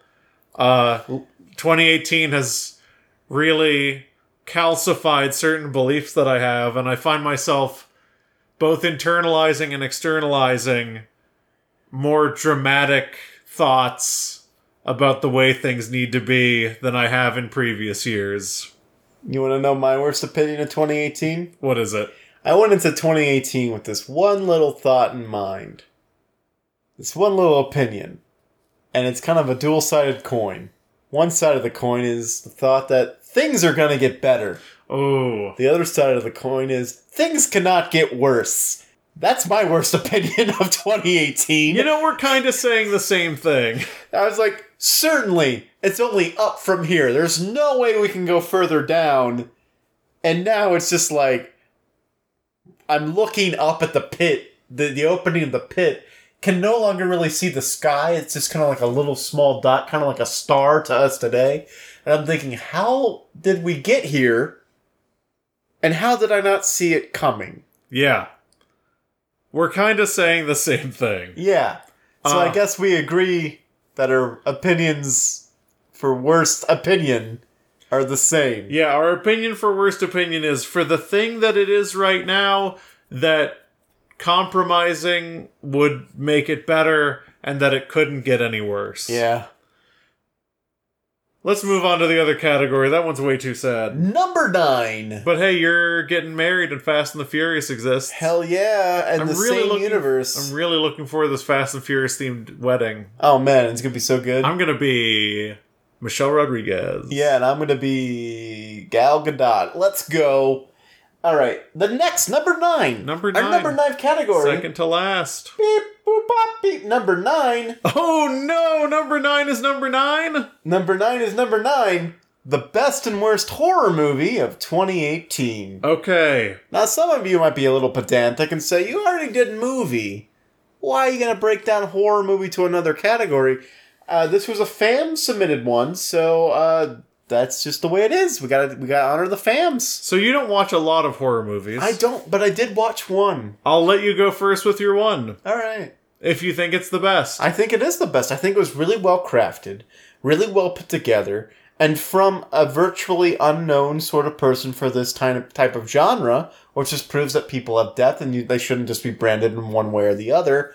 I'm talking about John Krag- John Krasinski's John Krasinski's what is his name? John Krasinski. John Krasinski's A Quiet Place. And this was this, this was a movie I saw in theaters, and you I, you, you kind of had to, because I don't know about you, but like when I watch a movie at home, I'm I'm automatically quiet.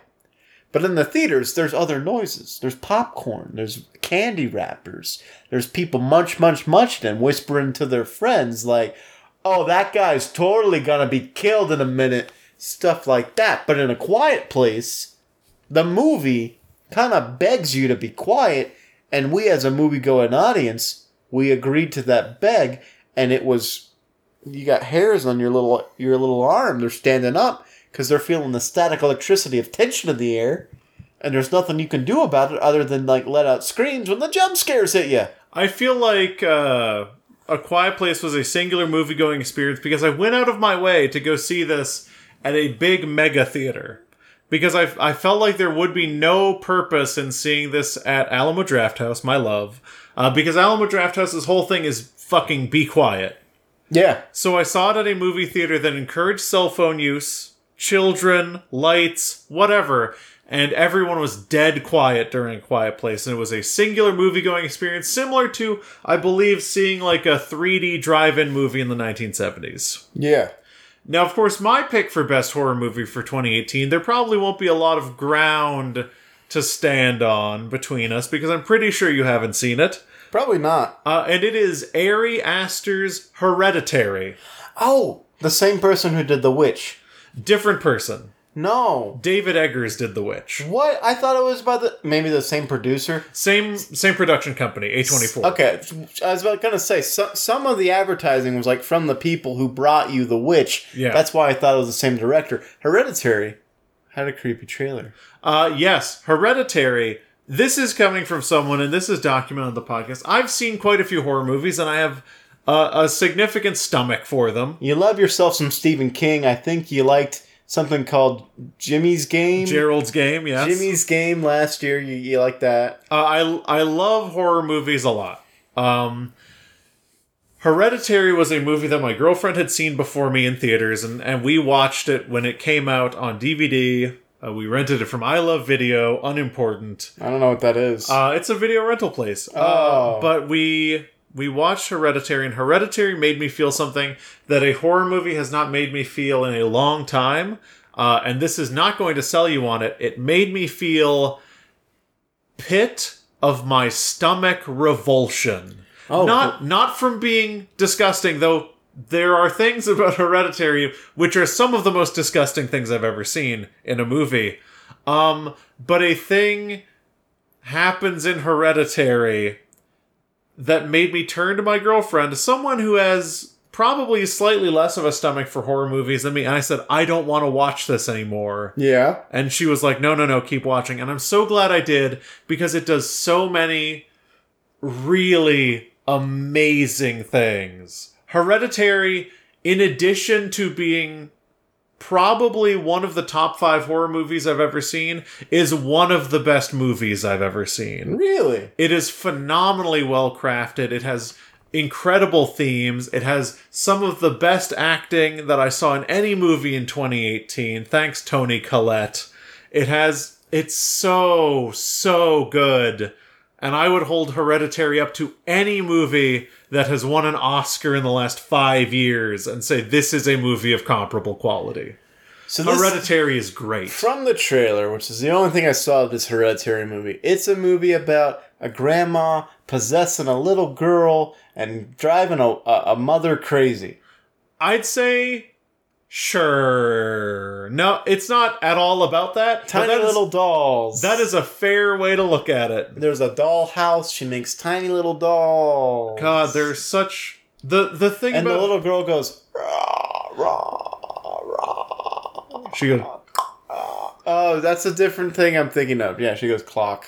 uh she goes clock. Uh Hereditary has a lot of things in it, but mostly if you're anyone who grew up in a family, it will make you feel extremely queasy. So it's like things that you kind of inherit from the generations before you, like maybe, unfortunately, like certain like racial bias. It- but in this case, it's racial horror. It it is about inheriting certain things, but mostly it's about a very realistic depiction of how families deal with loss and mental illness and internal conflict in uh uh thinking about hereditary creeps me out. I love that movie. yeah. I if you do not have a stomach for horror movies, I would highly suggest you do not watch it. So I won't. But if you get a tolerance to them, you should watch it because Hereditary is a fantastic movie. So which one wins? A Quiet Place or Hereditary? I really liked A Quiet Place too. It was really good. I think it's a really good first effort from writer director John Krasinski. But there is also in no way that I'm not going to say that Hereditary is not the best horror movie. And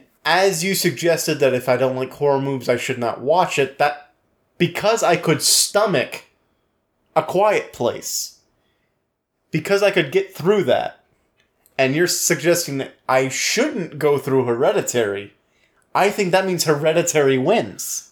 As a horror movie goes, if the metric of horror movie is not necessarily quality of the movie, both of these are very good. If the metric is how horrified they made you, Hereditary horrified me, someone who, for the most part, thought The Quiet Place was like fun and actiony and and, and funny. It's more of a sci fi flick. yeah, absolutely. Alright, so Hereditary wins. I I will never see it. with that. I will never see it. In if you get a stomach for horror movies, it. I could not recommend it enough. You saw The Witch in theaters. I saw The Witch in theaters, I've watched The Shining. yes. I will never see Hereditary. How did you feel about The Witch? Chilled me to my core. Uh, Hereditary is like three times The Witch. Yeah, I don't need to see that. Okay, maybe in years to come you will see Hereditary. Nightmare on Elm Street, the original, Okay, not even close. Johnny Depp got sucked into a bed. and sucked into a bed. Sucked into a bed. Sucked into a bed. Now it comes time for the worst 2018 horror movie, and I'm going by apparently Google's definition of horror movies. Uh, with a bullet, number one, did not see this film, but Google's calling it a horror movie, so I'm going to go with it. Venom! Okay. It's right there. Have you seen Venom? Horror movies 2018 Venom. No, I have not seen it. Also listed as The Meg. Uh, my worst horror movie of 2018 is The Meg. Okay. You're doubling down on The Meg. I really hated The Meg. I, I resisted really hard to just putting the, the Bye Bye Man, listing that again, Fair. uh, because uh, what a god awful title, Jesus Christ. And number two, Slender Man came out this year and nobody saw it. Great. I say The Meg. You say The Meg, I say Venom. One of these is not really a horror movie. And by one, I mean both are not horror movies. What the hell? Yeah, you're right. both are like actiony super blockbusters, uh, but one has Jason Statham, uh, an an Englishman you can't understand. The other one is Tom Hardy, an Englishman you can't understand. I would say let's make this a fair fight. You're Venom, I'm the Meg. Neither of which are horror movies, so they can't stand in the category. Yeah.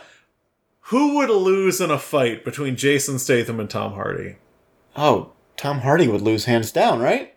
So he's Venom's got to be the worst movie, Yeah, the worst horror movie of 2018. Jason Statham can pick up like an explosive device and throw it at the rock. I think he can handle Tom Hardy. Jason Statham's also an actual martial artist in real life. Oh, okay. Uh, so I would say then, by that metric, Venom is the worst horror movie of 2018.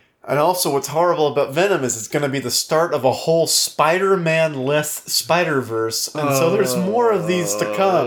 It's a real nightmare. It's a real nightmare. Speaking of real nightmares, We're down to the last GD number, the final nightmare. the final nightmare wouldn't of our be- best worst 2018. Wouldn't it be funny if it's a duplicate? If it's a duplicate, I just re-click. Oh, okay, that's fair. I was gonna do this thing where I eliminated and changed the number. Too much work. Yeah, let's do it. All Give right. me that 10. The final number, the final category of our 2018 best worst. Beep boop bop boop beep. 31. I don't want to do that one. Beep boop bop boop beep. 7. It's cold case solved. I could talk on that. I don't know any code. Beep boop bop boop beep. This one's a long one. Which one is it? Uh, weird thing you found on the internet and immediately had to show your significant other, but he or she did not understand. I kind of just want to keep hitting the random number Okay, generator do till I get one I want. Beep boop bop boop beep. 10. Oh, 10 for 10. You said you wanted 10, didn't you? Oh, you said give me category Yeah, number what is 10. 10? Uh, gaming experience? We kind of already ta covered that. Yeah, we covered that. Beep boop bop boop beep. This is never going to happen. Problematic things said on the show. Ooh, Yeah. we could talk about that. The That's best, really worst thing, problematic thing we've said on Zero Credits. yeah. That's one of the two I was going for. Let's do that one, but let's actually give it a clean intro. All right. I don't know how to do that. Just a problematic thing we said on the show. Oh. The best slash worst, most problematic thing we've said on the show. Now, this is an interesting one because it's the best category like the best part of it is the best problematic thing we've said on the show? Like it's not as bad or it's super bad. I want to say best has to be not as bad. Worst is genuine regret. All right. Now, this is funny because several times this year we have bleeped ourselves when we said things.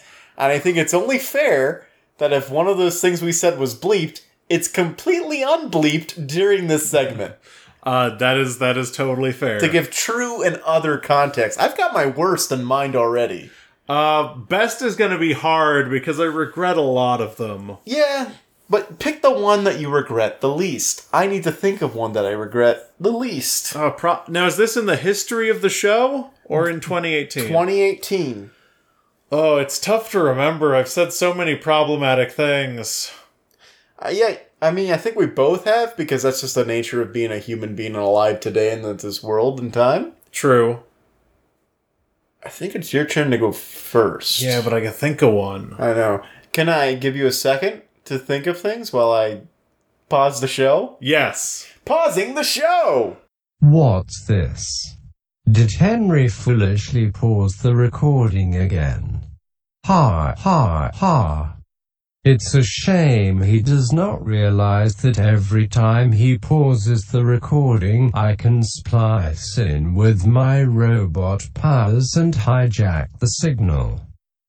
You all might remember me from just 52 minutes 6.84 seconds ago. Wait. What in the robot gods is going on? This episode is already over an hour and 57 minutes long. And they're still going. And doing little bits like this. No. I am out. I am not reading the script that Henry wrote. This is too much. The fans won't stand for dragging out this episode any longer than it needs to be. I am leaving. Goodbye, dear fams, and have a very safe and wonderful new year. Ha ha ha. So we've thought about it after some extensive little debate just now, and we're going to accept generalized sort of categories of problematic statements and not a specific one just to make this category a little easier. And I believe John said he had his. Yes, so my best uh what is this? Problematic statement said on the show. My best problematic statement said, This is something that I now know is problematic and, and needs to be addressed. Um, I, for a long time, maybe for more than a month, uh, made a statement multiple times that Too Fast, Too Furious may have been the, fa- the best Fast and Furious movie in the franchise. And I realize now that that is not necessarily the case. In hindsight, away from all of it, I can now see that Too Fast, Too Furious uh, was kind of a, a gross movie in a lot of ways. Uh, and and that that is my my best problematic opinion. Now this is really interesting, John, because uh, I think at one time during that week or eight weeks of Fast and the Furious, uh, remember we did those rankings. Uh huh. I think at one time I made a, a very problematic statement. I did not list for one week Too Too Fast Too Furious as the worst movie of the of the entire franchise series. I believe I did that for one week, and that has got to be the most problematic thing, the best, most problematic thing I said on the show is that for one week, Too Fast and Too Furious wasn't at the the very end of that tier list. Uh, you know that's fair. And now that I've given myself the time and the space to internalize this, I respect your house. All right, Bow. so he, he bowed to me. He said the word bow. I spoke over it because I guess I'm disrespectful. How rude is it to interrupt someone bowing to you? I, Extremely. I think Japanese, you would get killed on the spot. Japanese, you would get killed on the spot. In their culture, I skipped a word. Excuse me, John.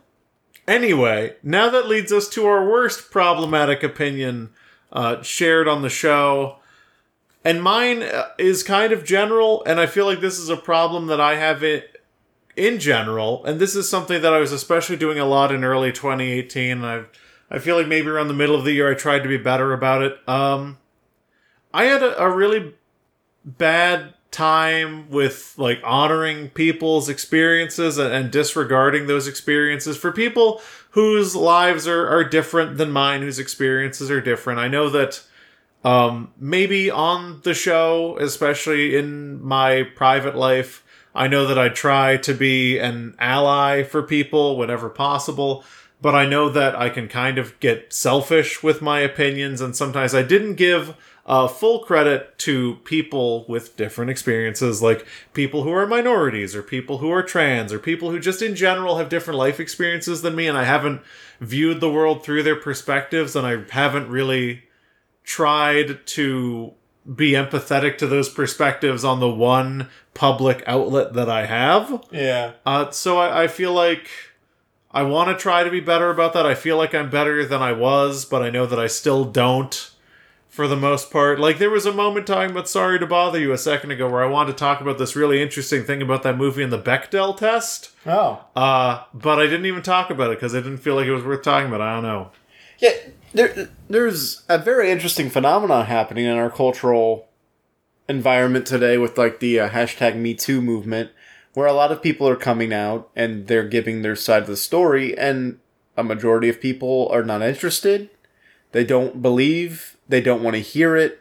They want to protect the gross people who are being accused. And I, I, I think there's a real coin flip happening. There's a real reversal that's happening more and more is that people are believing Yeah. these stories and uh you know we've got the perspective we have and we're both coming from similar backgrounds and so we might have a tendency to kind of like skip over that Yeah. some of these perspectives and that's something that we can you know we're gonna try maybe to have more guests in the show give us a, a little more different perspective but yeah I, I i acknowledge that is your worst statement sort of made on the show or, I- or omission really Yeah, it's really an omission. I mean, it's it's all coming down to the fact that the more I realize about this, the more that I learn about it. It's not necessarily about listening.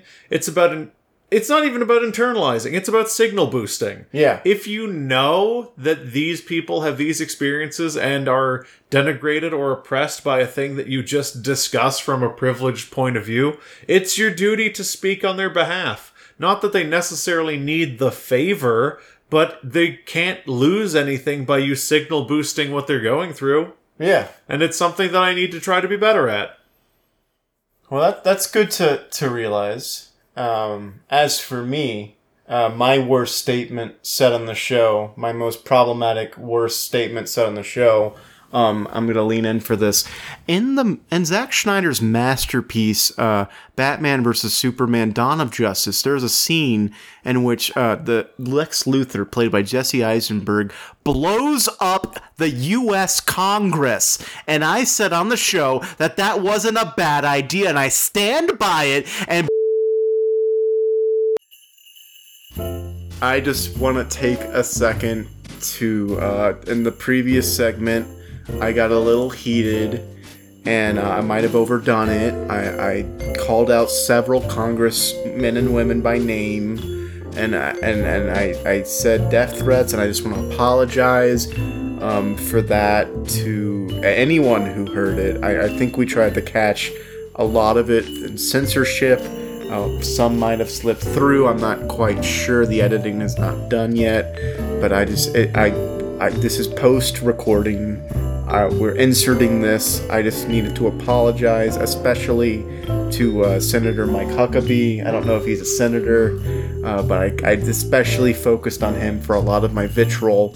And uh, our lawyers are telling us that I need to fucking cover my ass. And I think now we can go back to the show. So that sounds like a pretty good worst uh opinion. Yeah, we're, we're, That's not kind of like a call to action. yeah, uh, yeah. I think uh, I think legal might have a problem with the things I just said. I, I'm not entirely sure. Yeah, uh, maybe. Uh, we'll see what they say about it after we give them the rough draft. Yeah, yeah. We'll, we'll we'll send them the rough cut, and then uh, I'm sure I'll be back in the recording studio. Yeah. Man. Uh, so I don't know. One of one of the opinions we just give requires censorship, and the other one's very sensitive on people's issues. I don't know which one's worst. Is this a is this a both are worst?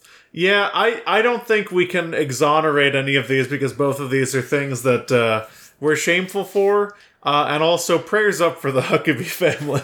Yeah, I mean, all, uh, honest to God, I, I don't even know what came over me, but the Huckabees. Look, it's not all bad, I guess. I'm sure one of you is okay. Uh, so I think that that's going to be another agree to disagree. And another agree to disagree. A lot of those this year. Kind of interesting. Uh, we've been handshaking for all of the agree to disagrees, which is interesting because we have no visual component to the show. Yeah, usually we like to mention that we're shaking hands. I think we have a bad track record of that for this episode. Yeah, we just kind of did it. I have nothing to add to that statement. We just kind of shook hands. What Yeah. do you want from me? Yeah, we just kind of shook hands. Uh, so that, I believe, leads us to the final determination. The final judgment. Is 2018 a best or a worst? Let's take a little look at what we've talked about. It seems like it's a really okay year for art.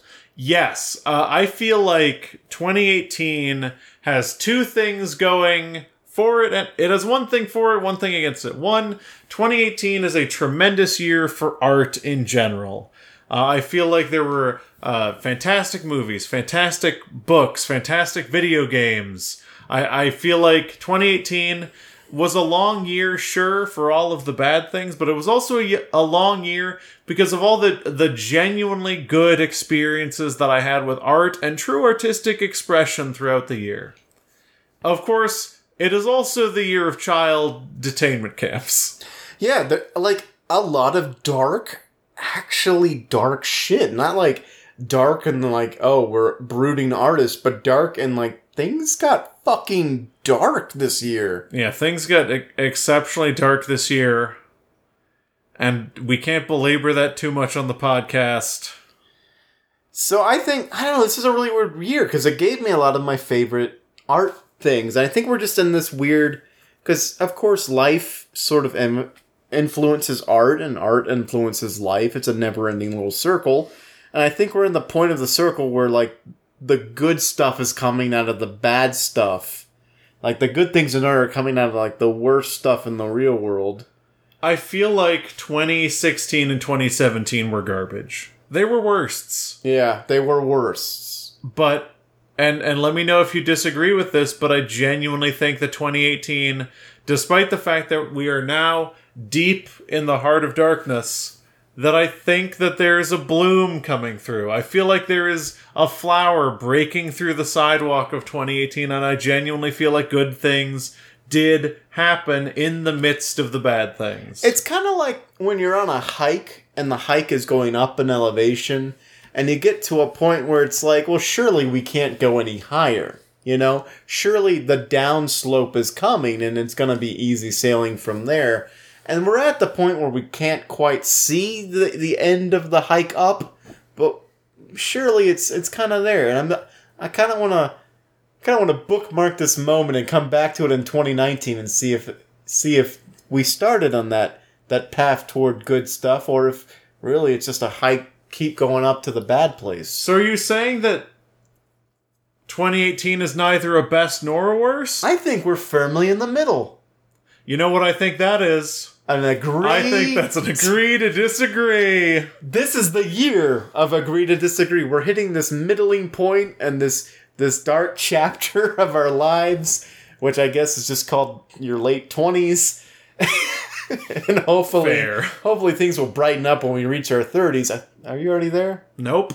When we reach our thirties and we realize, well, none of that shit mattered anyway. I uh I agree. I, I think that 2018 is a wait and see year. And so we we got to give shout outs to everyone who helped us put this episode together. Of course, we had first submit a lot of suggestions. Uh, First's sister, who I don't think we've ever given a name. Uh, she had- Second. second, she had a lot of suggestions. Of course, there was Eric. Eric gave us a lot of suggestions. And uh, first contact from a, a longtime listener, a first time caller. I guess we'll call him Lurk. Lurk. First, second, Eric and Lurk. Uh, Lurk contact us, contacted us on Twitter after we called him out. Uh, so, Lurk, thanks for submitting the 18 goddamn categories that you did. We finally got to one of them at the end. I hope you don't mind. It was it was random number generation, and I don't think Ted Cruz beard would have made a good category. Let's go ahead and read a few of the other categories that didn't make it. Yes, let's just go through the list. Uh, I wish I could get all of them on the screen at the same time. I can't. Uh, but we had things like new slang, Kind of bread. things millennials killed, Taco. rapper name, Lie gone bad. Cactus. You heard that one. Original character do not steal. I so wanted us to get podcasts, but we didn't. Maybe next year. Maybe next year. Sincerely true opinion and meme. Uh, Trump family member. Time. Problematic things said on the show. You heard that one. Non famous people. This would have been a great category to get. Best worst host of the Zero Credits podcast. I think we both would have known the answer to that. Man. Uh, song Internet video. movie was on here. That's a mistake. yeah. Moment. uh, entertainer Proposed law. stock photo you've encountered. Uh, let's see. Best moment of continuity between book and movie slash worst neglect of book by a movie. We're into the past ones. A thing on the internet. Song in an unrelated work. Hashtag Jackets. meme slash food, which is a separate category from just meme on its own. Yes, meme slash food. So thank you to all of our fans who suggested things. We very much appreciate the engagement, the interaction, and in fact, somebody messaged us during our during the recording of this podcast. If you want to read this real quick, this comes from a new fam, first time contact, doesn't have a name yet. Wait. Hold on. Uh, you very funny. Keep be funny. Thank you. And so thank you to that appreciative fam. Uh, I think I'll call you Run. Run? Do we have a run? We think- had a run. I think I'll call you. Wait, I think I th- I think I know a good name for this one. Yeah? Logan. All right, yeah. So thanks out to Logan. That's a completely random name. Thank you, Logan, for those kind words. Uh, hope you don't mind the shout out on the podcast. And I think this is a good time for the last time of 2018 to get that social media plug. Smash that like button, if you will, from our good dear friend, John. In 2018, the last year where social media will be a going concern, I feel like it is my honor bound duty to give you all all of our social media contacts. So, of course, if you wanted to send us a tweet going into 2019 where everything's changing and the IRS limits are higher, you can do so at ZCPCWHJ on Twitter.com, which stands for Henry.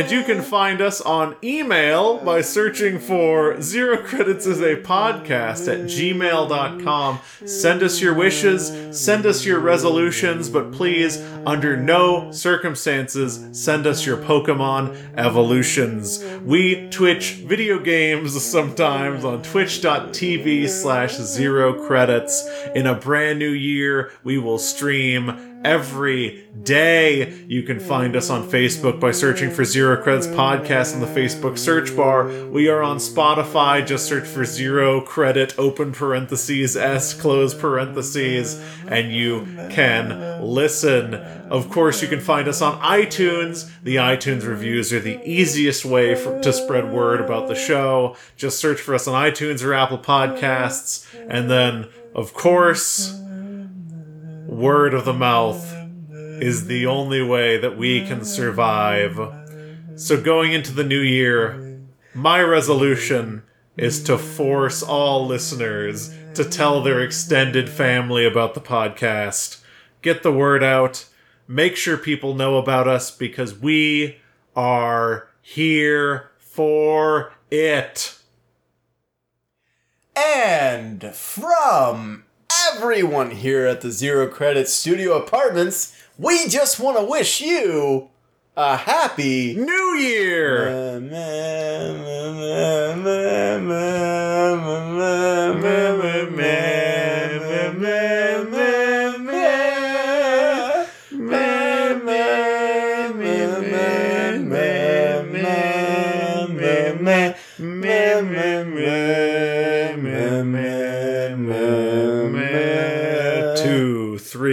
Three,